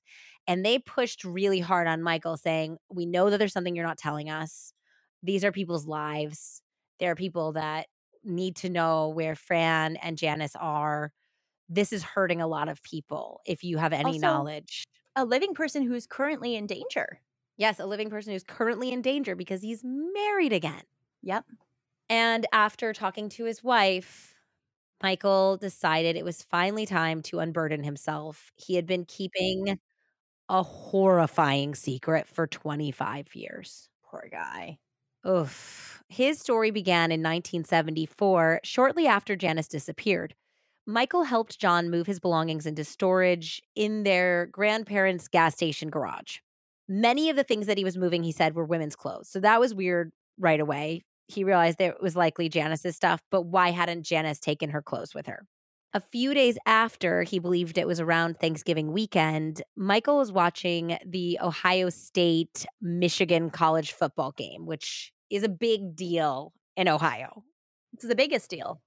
It's the biggest deal. And they had a family tradition of watching it all together his uncle, his grandfather, like everybody in their family. Yeah. So the game is on, and John is nowhere to be found, which is bizarre. That's just not what you do when you live in this place. So he goes out to look for his brother and he finds John in his grandparents' garage putting together a plywood box. What? Yep. And he's like, What are you doing, man? The game's on. Also, like, you're making that really shitty. Also, it looks like kind of dumb, like just a weird box. You're gonna have to like nail that thing shut. Like, at least put like clasp on it or something, make it a trunk. Like, what are you doing? And immediately John turned and was like, he said he could not remember exactly what he said to him, but it was derogatory. It was angry. It was upset, confused. It was like this outpouring of like, get the hell out of here, get away from me. Yeah. Only he also looked like he had been crying. Wow. So he was like, wow, I'm going to back the F off of this because I'm this gonna is Homer clearly- Simpson into the bush. Yeah. I'm out. Also, the game's on. So why would I be in here being yelled at by my brother when I could go watch the game?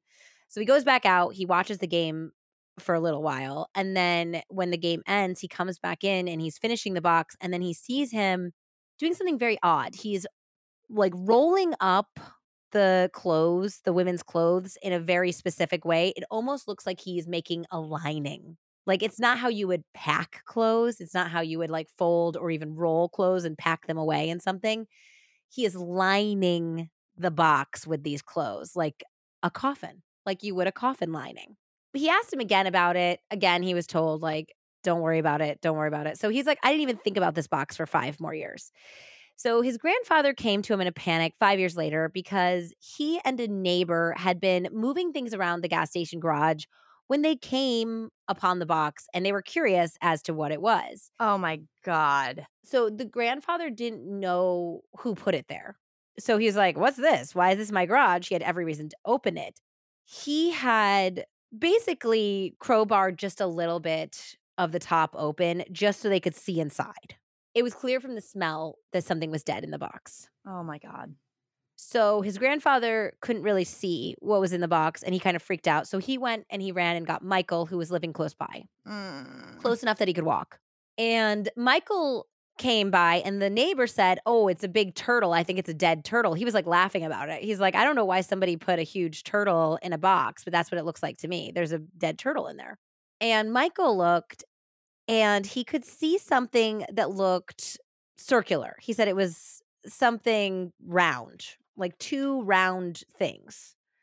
But he certainly didn't think it looked like a turtle. He didn't know what it was, but he knew that he just had a really bad feeling about this. So he's like, you know what, guys, I'll take the dead turtle box to my house and I'll figure out how to get rid of it. But he knew it wasn't a turtle. So he was kind of curious. And he also recognized the box that John had been constructing Five years ago. five years earlier. So he takes it back to his house and he ends up completely taking the nailed down top off with a crowbar and a hammer. So the whole lid's off at this point. And that's when he realized they had kind of chipped away at like one of the sides. So they were looking at it from a weird angle. When he took the top off, he realized what he had been looking at that looked circular were bones that were cut off underneath the kneecap. That's why they had appeared like two Oh my God. circles. Jessie. And he starts removing some of the clothing. He's like kind of poking around with a crowbar.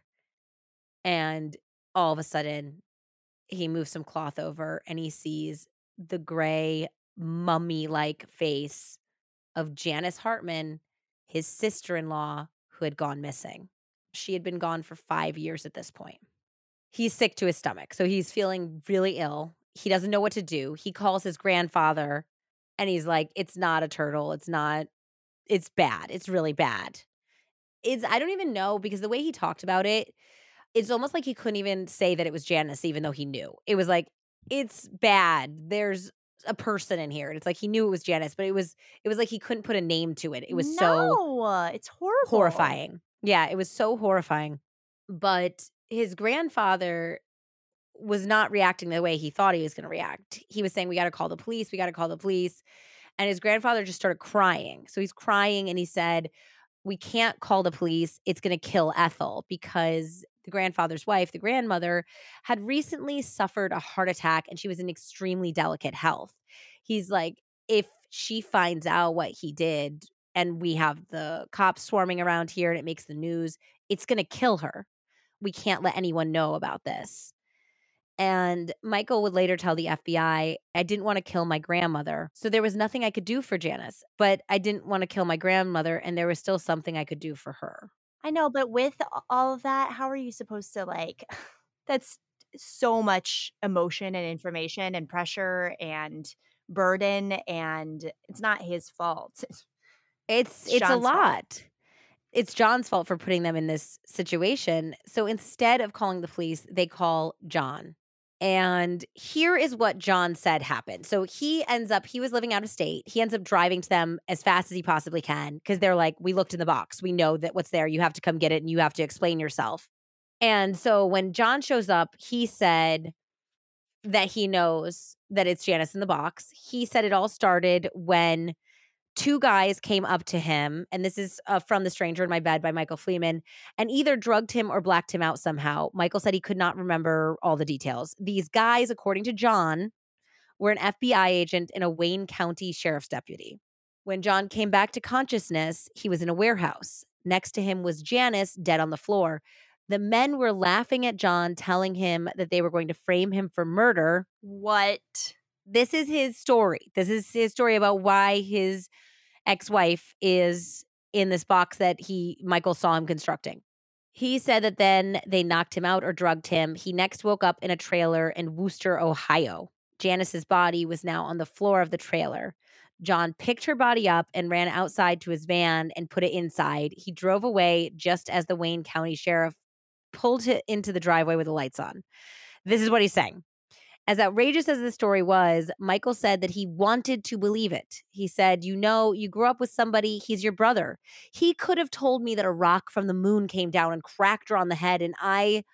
I wanted to believe it. Given the choices, do I want to believe this or do I want to believe my brother killed his wife? I mean, he really loved her. I mean, he loved her more than me. So he chose to believe him, even though he knew and he told his brother that he had to get rid of the box. Michael suggested bringing it to a construction site. So their stepfather ran a construction crew. You can't just keep going and dropping around the body of your ex wife in these different places of your family members. This is asinine. Yeah. Well, he's saying that they're laying the concrete floor. It's going to be a parking garage basement, and you can put it in the concrete. So that was Michael's suggestion. And John allegedly said, No, this is my problem. I'm going to take care of it.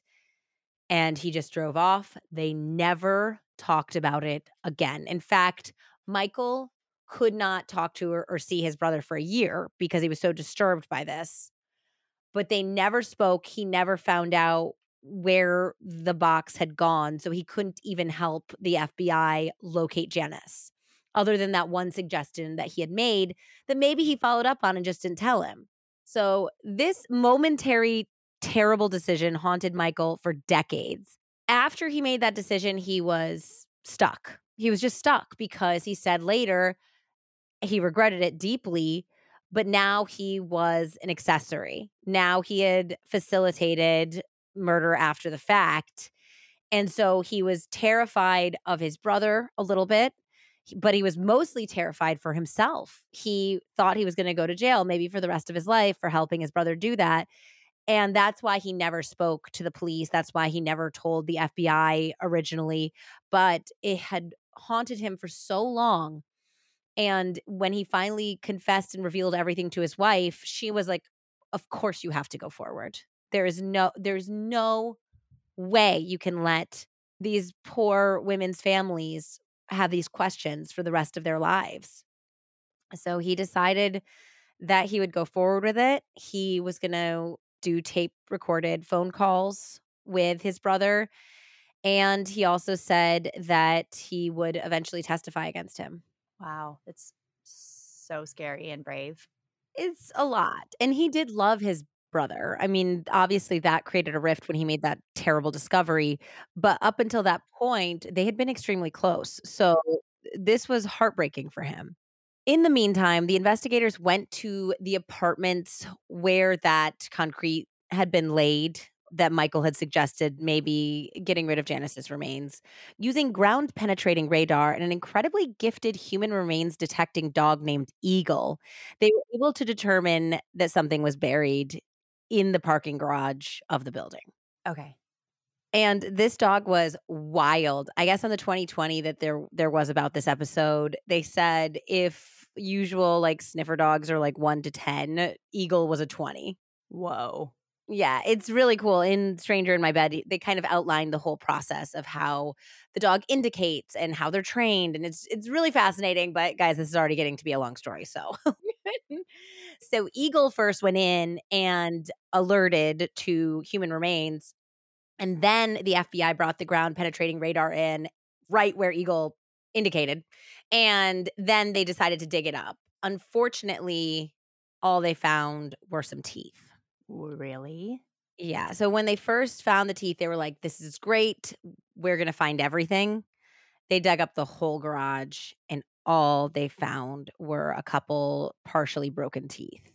Quick question. So they have not connected the actual lady in the box with this case yet? No. So they have not found Janice yet. So Got we it. know because I told you guys at the beginning. Yes. And everything that Michael's describing is making sense to us.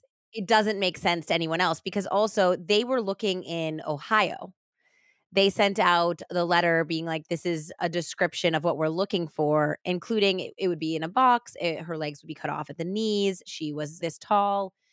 And they sent that out to law enforcement agencies in Ohio, thinking that he had gotten rid of her in Ohio. Also, like terrifying that they still found teeth then in the concrete. Exactly. So they still found teeth, and these teeth were tested. They were not Janice's. Ooh.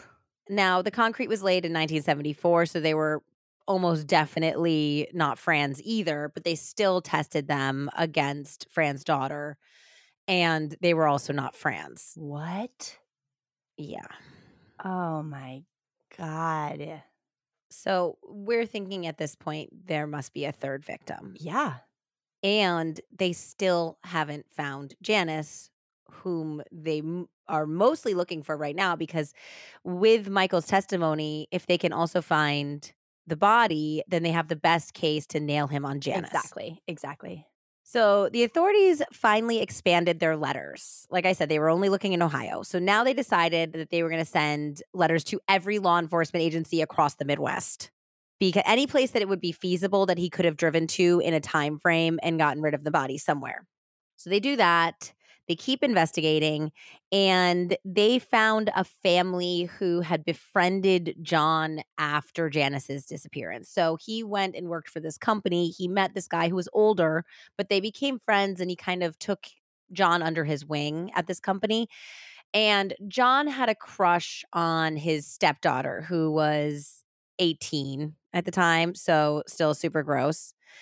And she had mentioned how she wanted to get a new watch. And apparently, he had brought her a watch that was a beautiful watch that had emeralds on it. And when she said, Where did you get this? And he said, It was from my wife who died. Died. And he said that definitively to her. And they said, Well, John, we didn't even know you were married before. And he's like, Yeah, she died of cancer. It's really sad. So he had kind of confirmed that she had passed. And they took the watch and they brought it to Janice's sister, who had picked it out with their mother. And both her sister and her mother positively identified the emerald watch that they had helped him buy for her. Michael recorded a phone conversation with John where he warned him that the FBI was following up with him and that he could not lie any longer he basically said they're sniffing around. They keep wanting to talk to me. I don't want to lie anymore. I'm tired.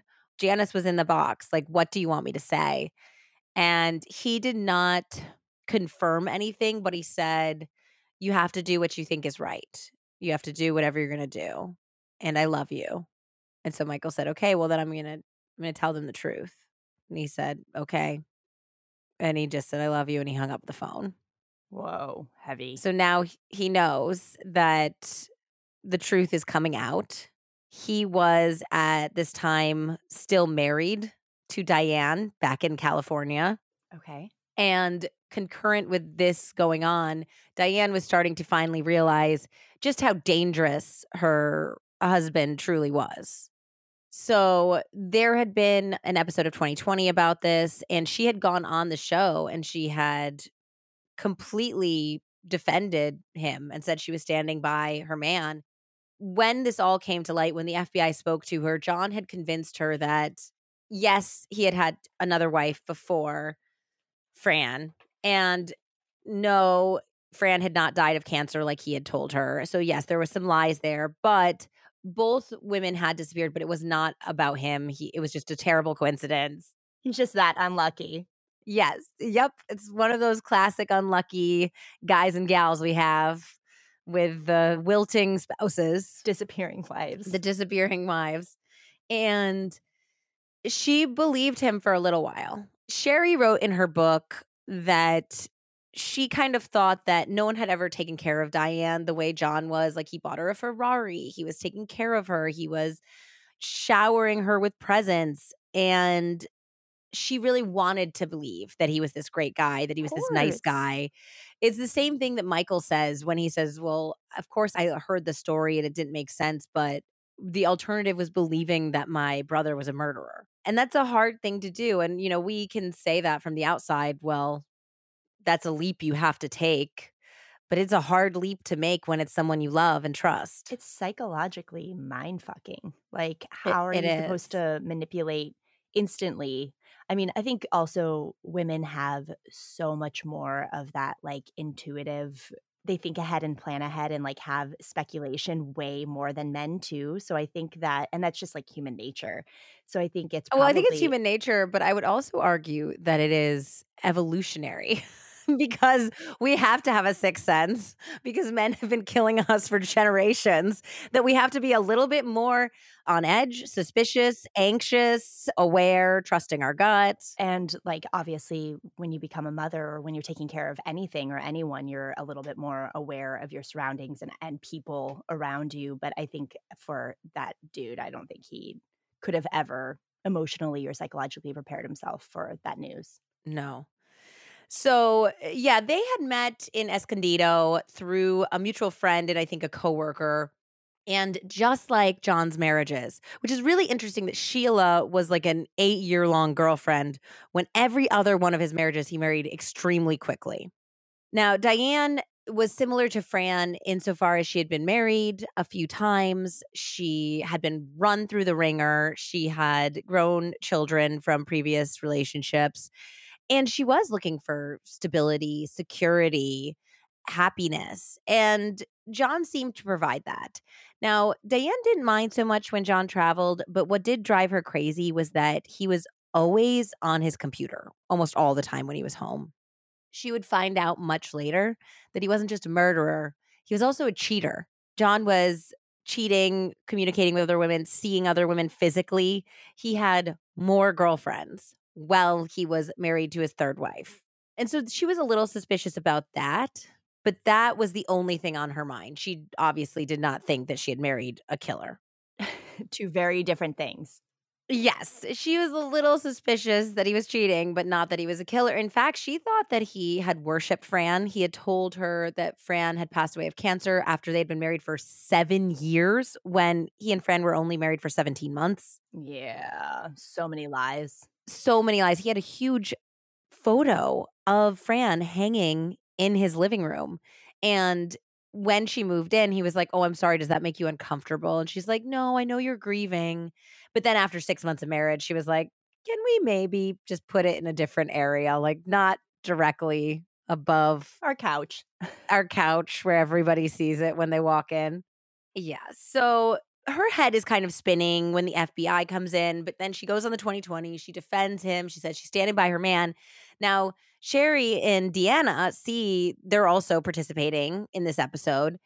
And when they see her standing by her man, they're like, they say on the show, run, run, girl, run. Jessie, just to go back to that photo is like such a trophy.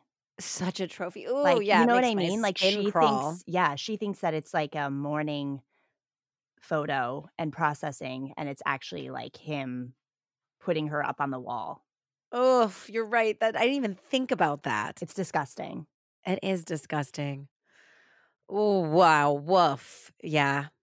So, Fran's family, of course, is like, we have to save this woman.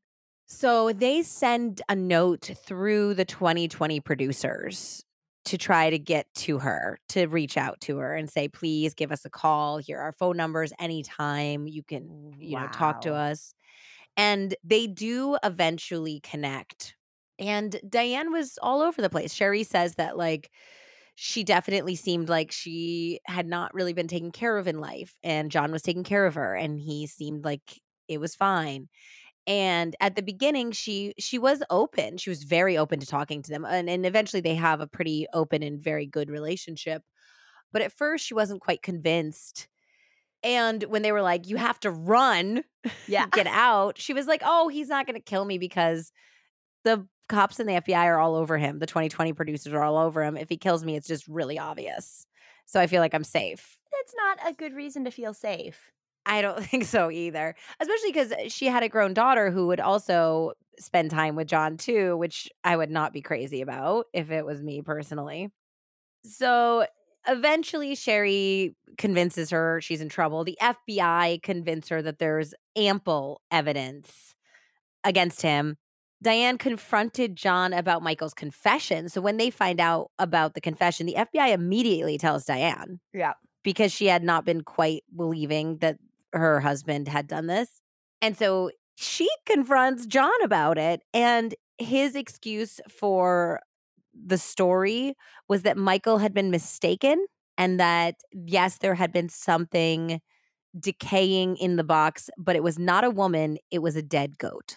Um, he said that his brother had freaked out for no reason and John had disposed of the box for him somewhere in a farmer's field, is what he said. He did not tell her exactly where. And he did not say that he had any culpability of putting said goat in box. He said he doesn't know where the goat came from in the box. He was just the person who got rid of it for Michael. mhm. Summer, Diane's daughter, asked John directly if he had killed Jan, and he refused to answer. He did not give her any answer, not even a denial. So at that point, Diane is ready to nope right out of this marriage. And she did get an annulment, thank goodness. And she was very prepared. She set up a restraining order to get everything in place for when the papers were going to be delivered. She changed her lock, she changed her cell phone number. She had her daughter move in with her and had people around all the time. So she had all of this prepared for when he got the paperwork that she was annulling the marriage. And thank goodness she had done all of those preparations because the one and only time that she was scared for her life was when he got the paperwork and he came over to her house like a bat out of hell and tried to break through a window, Wow. then actually physically broke through the front door that was locked. And he came in with such a look of pure hatred and anger on his face that she was genuinely terrified. And then he saw Summer. So he saw that there was going to be a witness. And his face changed. And it was like he became this different person. And he was like, I just want to talk to you.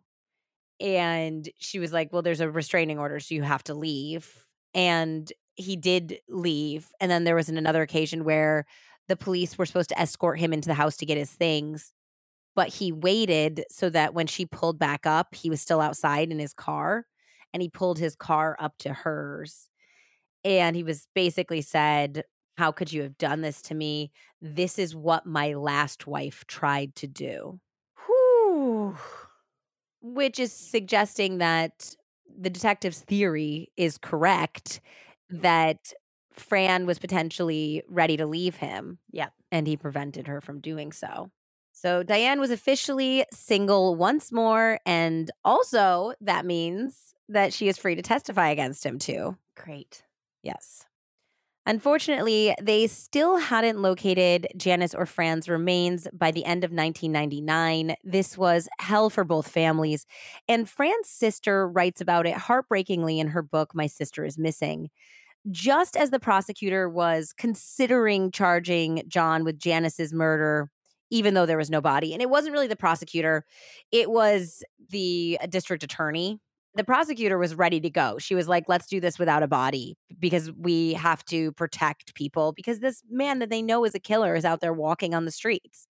But it was a very hard case to win. So there was a lot of legal loopholes and convincing. It was very hard on Fran's family, especially. And they didn't have such a warm relationship at this point because they were pushing forward with wanting their day in court when I can understand why you wouldn't go forward without a body. If you do not feel you can actually convict, then obviously you don't want to get into a double jeopardy situation. Yeah. Just as the prosecutor was considering it, though the DA and the pr- prosecutor, that is when they finally located Janice. Whoa. hmm One of those letters finally reached the hands of a near retired detective named Jerry Berman. In 1980, he had been a young deputy who had secured the perimeter when the lady in the box was discovered. Now he was holding a letter that sounded exactly like her. So it was it was basically a letter from the Ohio police being like, "Here's a description if you have found a Jane Doe, let us know." And he's reading it and he's like, "Wooden box, check. Cut off at the legs, check. Looks like to be a petite woman, check, check, check." And so he called the detective in Ohio, and he said, I think I have your girl, which was the best moment of this case for everybody involved. The grave of the lady in the box was exhumed, and she was DNA tested against Janice's mother's DNA. It was a perfect match. Oh my God. They had found Janice, and a 20 year old plus mystery had been solved. In a very strange twist, Janice had been exhumed on March 2nd, 2000, what would have been her 49th birthday. Whoa. Mhm. Whoa. On August 21st, 2000, 26 years after Janice disappeared, she was officially declared dead. The cause was determined to have been homicide. Based on the lack of bullet holes or knife marks or any obvious damage using some sort of weapon, they believed that John had strangled Janice. John was also a car collector, and they managed to hunt down the Corvette that John had been driving at the time that Janice disappeared. Whoa. Yep. And luckily, uh, the person he had sold it to had kept it and kept it in pristine condition. So they were able to match the box to the back seat, see that it fit perfectly, and also find scratches on the leather interior that completely matched up with the corners of the box. Isn't that wild? yes. So, given that a Corvette isn't a very big car and that this box fit perfectly in the Corvette, that might be the reason why he cut Janice's legs off at the knee. Later, however, the prosecutor would argue that it could be that, but it could also be metaphorical. He was saying, Now you'll never be able to walk away from me ever again. Yeah. I mean, it could be, it could definitely be either, but it's, it seems like the, Seems rationally, he's an engineer, Yes. that it was a matter of size and fitting. Yes. Well, John Boy, I don't think you'll ever walk free again because on October 3rd, 2000, he was arrested for the murder of Janice Hartman and his trial kicked off on July 6th of 2001. Now, the prosecution wasn't able to bring up anything about Fran's disappearance, but you better believe that Fran's loved ones, including the steel-willed Sherrie Gladden Davis and her amazing daughter Deanna, of course, were there staring that monster down with no fear despite the fact that they couldn't bring in any evidence about Fran's disappearance, the prosecution's case I felt was pretty compelling. I mean, they've got Michael testifying about seeing Janice in the box that John constructed, hid, and later removed from their grandfather's home. There was the fact that John had been the last to see her. They had the watch and the testimony that John had called the previous owner his deceased wife and they also had, of course, the DNA evidence that proved that that was Janice and the scratches in the Corvette that perfectly matched the box. The defense argued that Janice had been attacked only days before her disappearance and had noted in police reports that the man with the shotgun had said something along the lines of, There's an easy way out for narcs. So the defense said that this paired with the phone call Janice's mother received about her missing a court date, about a drug testimony, suggested that Janice could have been killed because she was an informant, or just those guys were worried about her making further trouble for them in the attempted rape. They also brought up the witness who placed Janice in her car with a strange man. So they were countering what the prosecution said about John being the last one seen with Janice. They were saying there was somebody that said in 1974 that they saw her with a man. Now, again, like I mentioned, this woman did recant her statement to authorities, but was too scared to testify at his trial. Yeah. Yeah. That seems shady. Michael was the star witness, and the defense attempted to discredit him because of all of the years that he had lied or omitted what he knew to the police. This was a mistake. The defense attorney actually ends up talking to Michael Fleeman in his book and said, It was a bad day. This wasn't a great day. Maybe I went too hard on him because it turned out Michael was very sympathetic to the jury, or the jury was very sympathetic to Michael, rather he was a sympathetic character that he was trying to hammer on him on why didn't you ever go to the police why are you coming up now you lied for years and years and years and now you're telling the truth and it was just pretty heartbreaking it kind of backfired in his face because not only did the defense attorney look like a bully Michael was so clearly in so much pain and testifying was so hard for him. He said, The reason I didn't call the police, I was scared to death. I thought I was part of a murder that I had nothing to do with. I was there. I seen the box. I found the box and I opened the box. I called my brother. He came and he got it. Now, unfortunately, when you're guilty of something, you don't think about the statute of limitations or whatever. I mean, it happened. It's nothing that you want to think about, you know? I was hoping to bury this, but this thing just don't bury. It just don't go away. You don't have the nightmares. I do. My heart kind of breaks for him. Yeah, I guess the courtroom went completely in silence like after he said that. Yeah, also like the pressure of what his grandfather said as well. Yeah. That's in and of itself terrifying. Exactly. And that was how he rationalized it. He couldn't do anything for Janice, which is it's really interesting because I paraphrased in that part earlier. He said something I couldn't do anything for the lady or something like he said something it was like he was separating himself from it. Mm-hmm. Mentally. I couldn't do anything for her now or for the lady, but I could do something for my family in protecting my grandmother. Oh, human beings are so complicated. I know. After closing statements from both sides, the jury was released to deliberate. It only took them about half a day to find John David Smith guilty of killing his first wife, Janice Hartman. Okay. Now, there were a few people that wanted to acquit. They said that it was based pretty much on Michael's testimony that they convicted. They did go for aggravated murder, which they acquitted him on because they said that there was no proof that he had been abusive to Janice. They had some testimony that he had a bad temper, but there was not enough evidence that she was terrified of him, that she had been abused, that he had killed her in a aggressive or cruel or you know any murder is aggressive and cruel but like uh, something particularly heinous. Yeah, they were going out to celebrate their divorce with drinks. It's like it didn't seem like she had a restraining order on him or she was like, yeah and i honestly don't know if janice was scared of him. I think that she was shaken up when he made that threat and that's why she told her mom and that's why she got out because she's smart. But i do think that a lot of times people of all ages but especially young people i know i was like this when i was younger you think you can handle it you think you can manage a relationship there's been a couple situations that i put myself in that I realized maybe a little too late that I could not handle this. And if things got violent, I could not protect myself against somebody.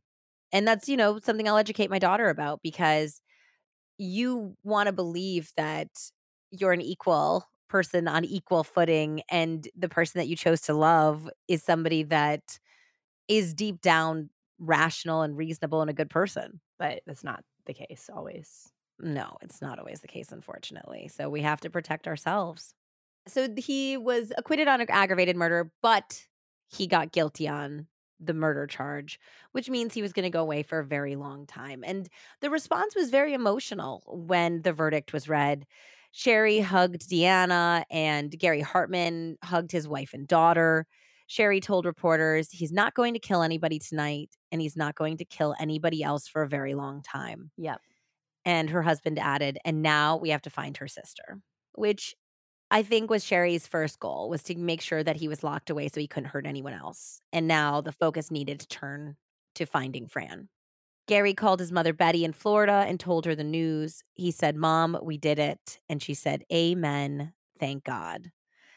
So prosecutor Stefanson cried after this verdict, and she had never cried of any case she'd ever tried in her life. It was just so emotional. And she has a very young daughter at the time at home who was home with the babysitter.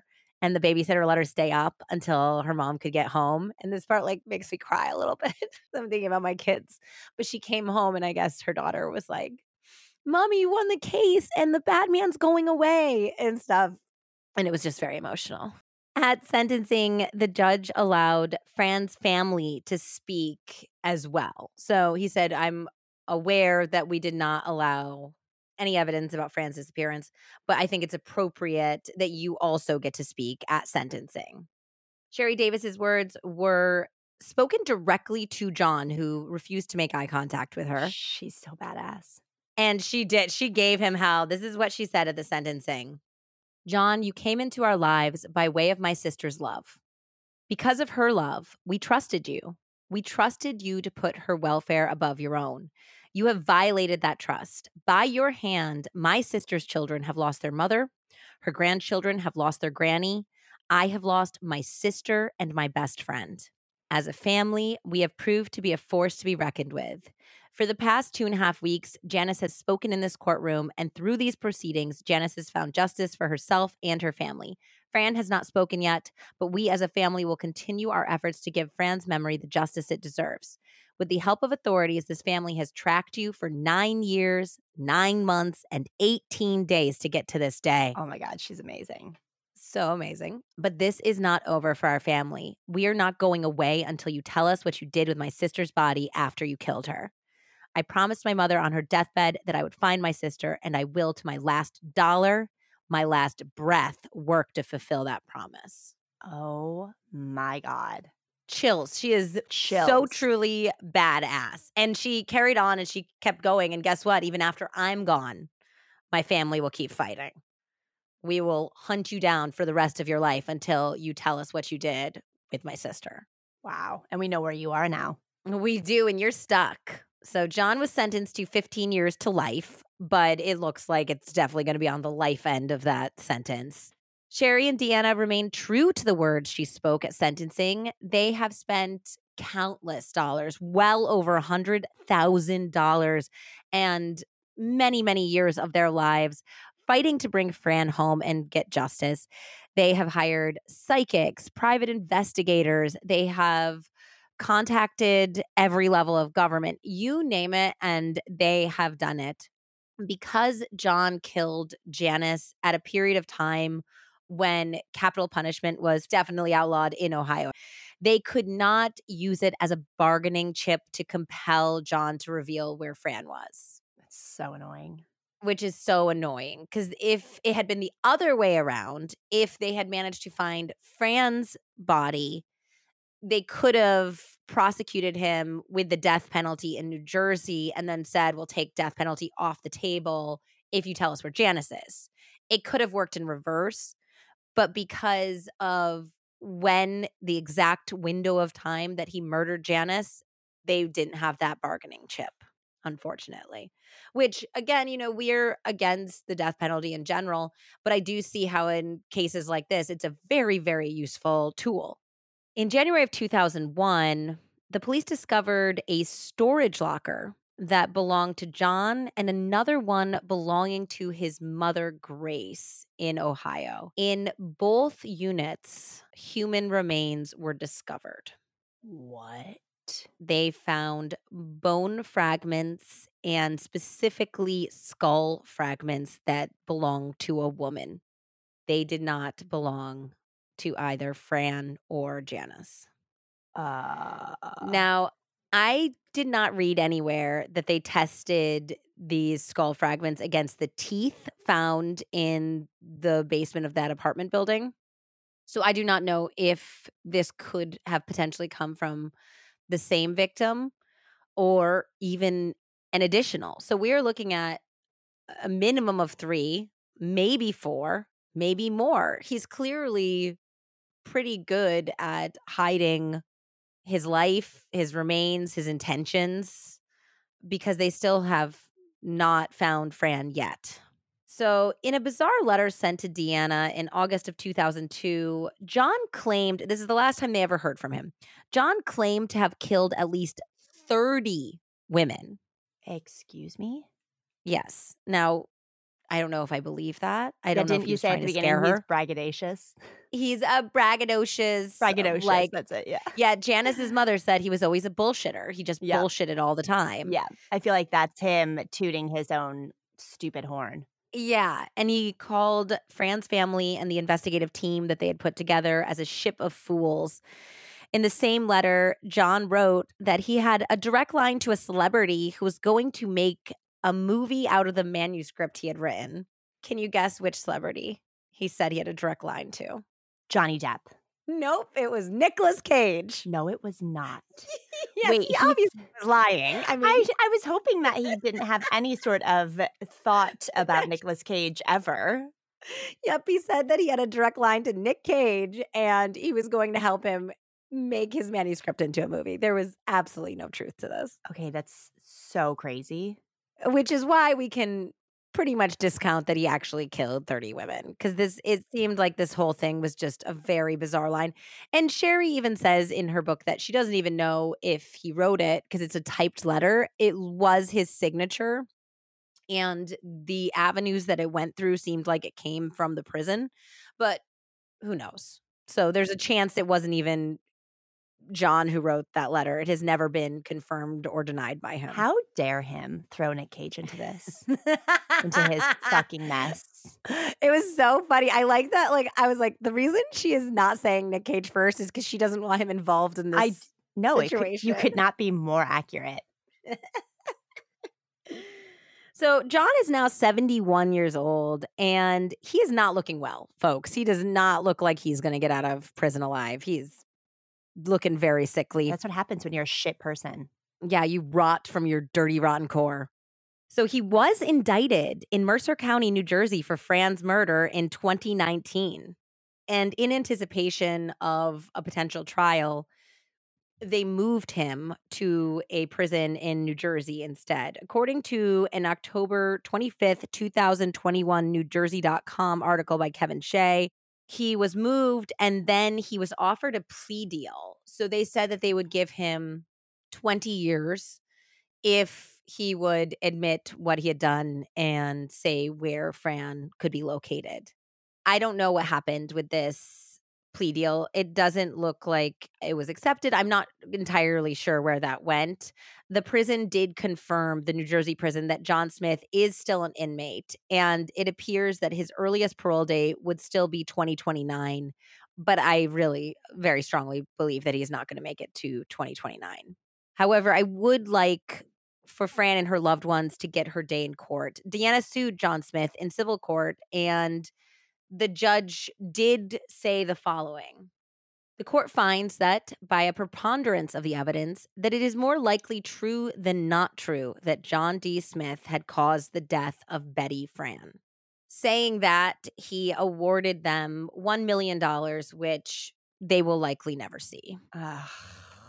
because John claims he doesn't have any more money, which may be the case. Who knows? But they were really doing it more to hear a court rule that he had done it and to put pressure. A lot of times, when a family has a civil trial, it is to put pressure on the state to look at the evidence that's coming up in the civil trial and consider pressing criminal charges as well. So I will stay on top of this. I'll keep you guys posted if there's any updates on Fran's trial. Fran's children and grandchildren are grown and thriving. Sherrie gives updates on her kids and their grandkids and their marriages, all at the end of her book, which is lovely.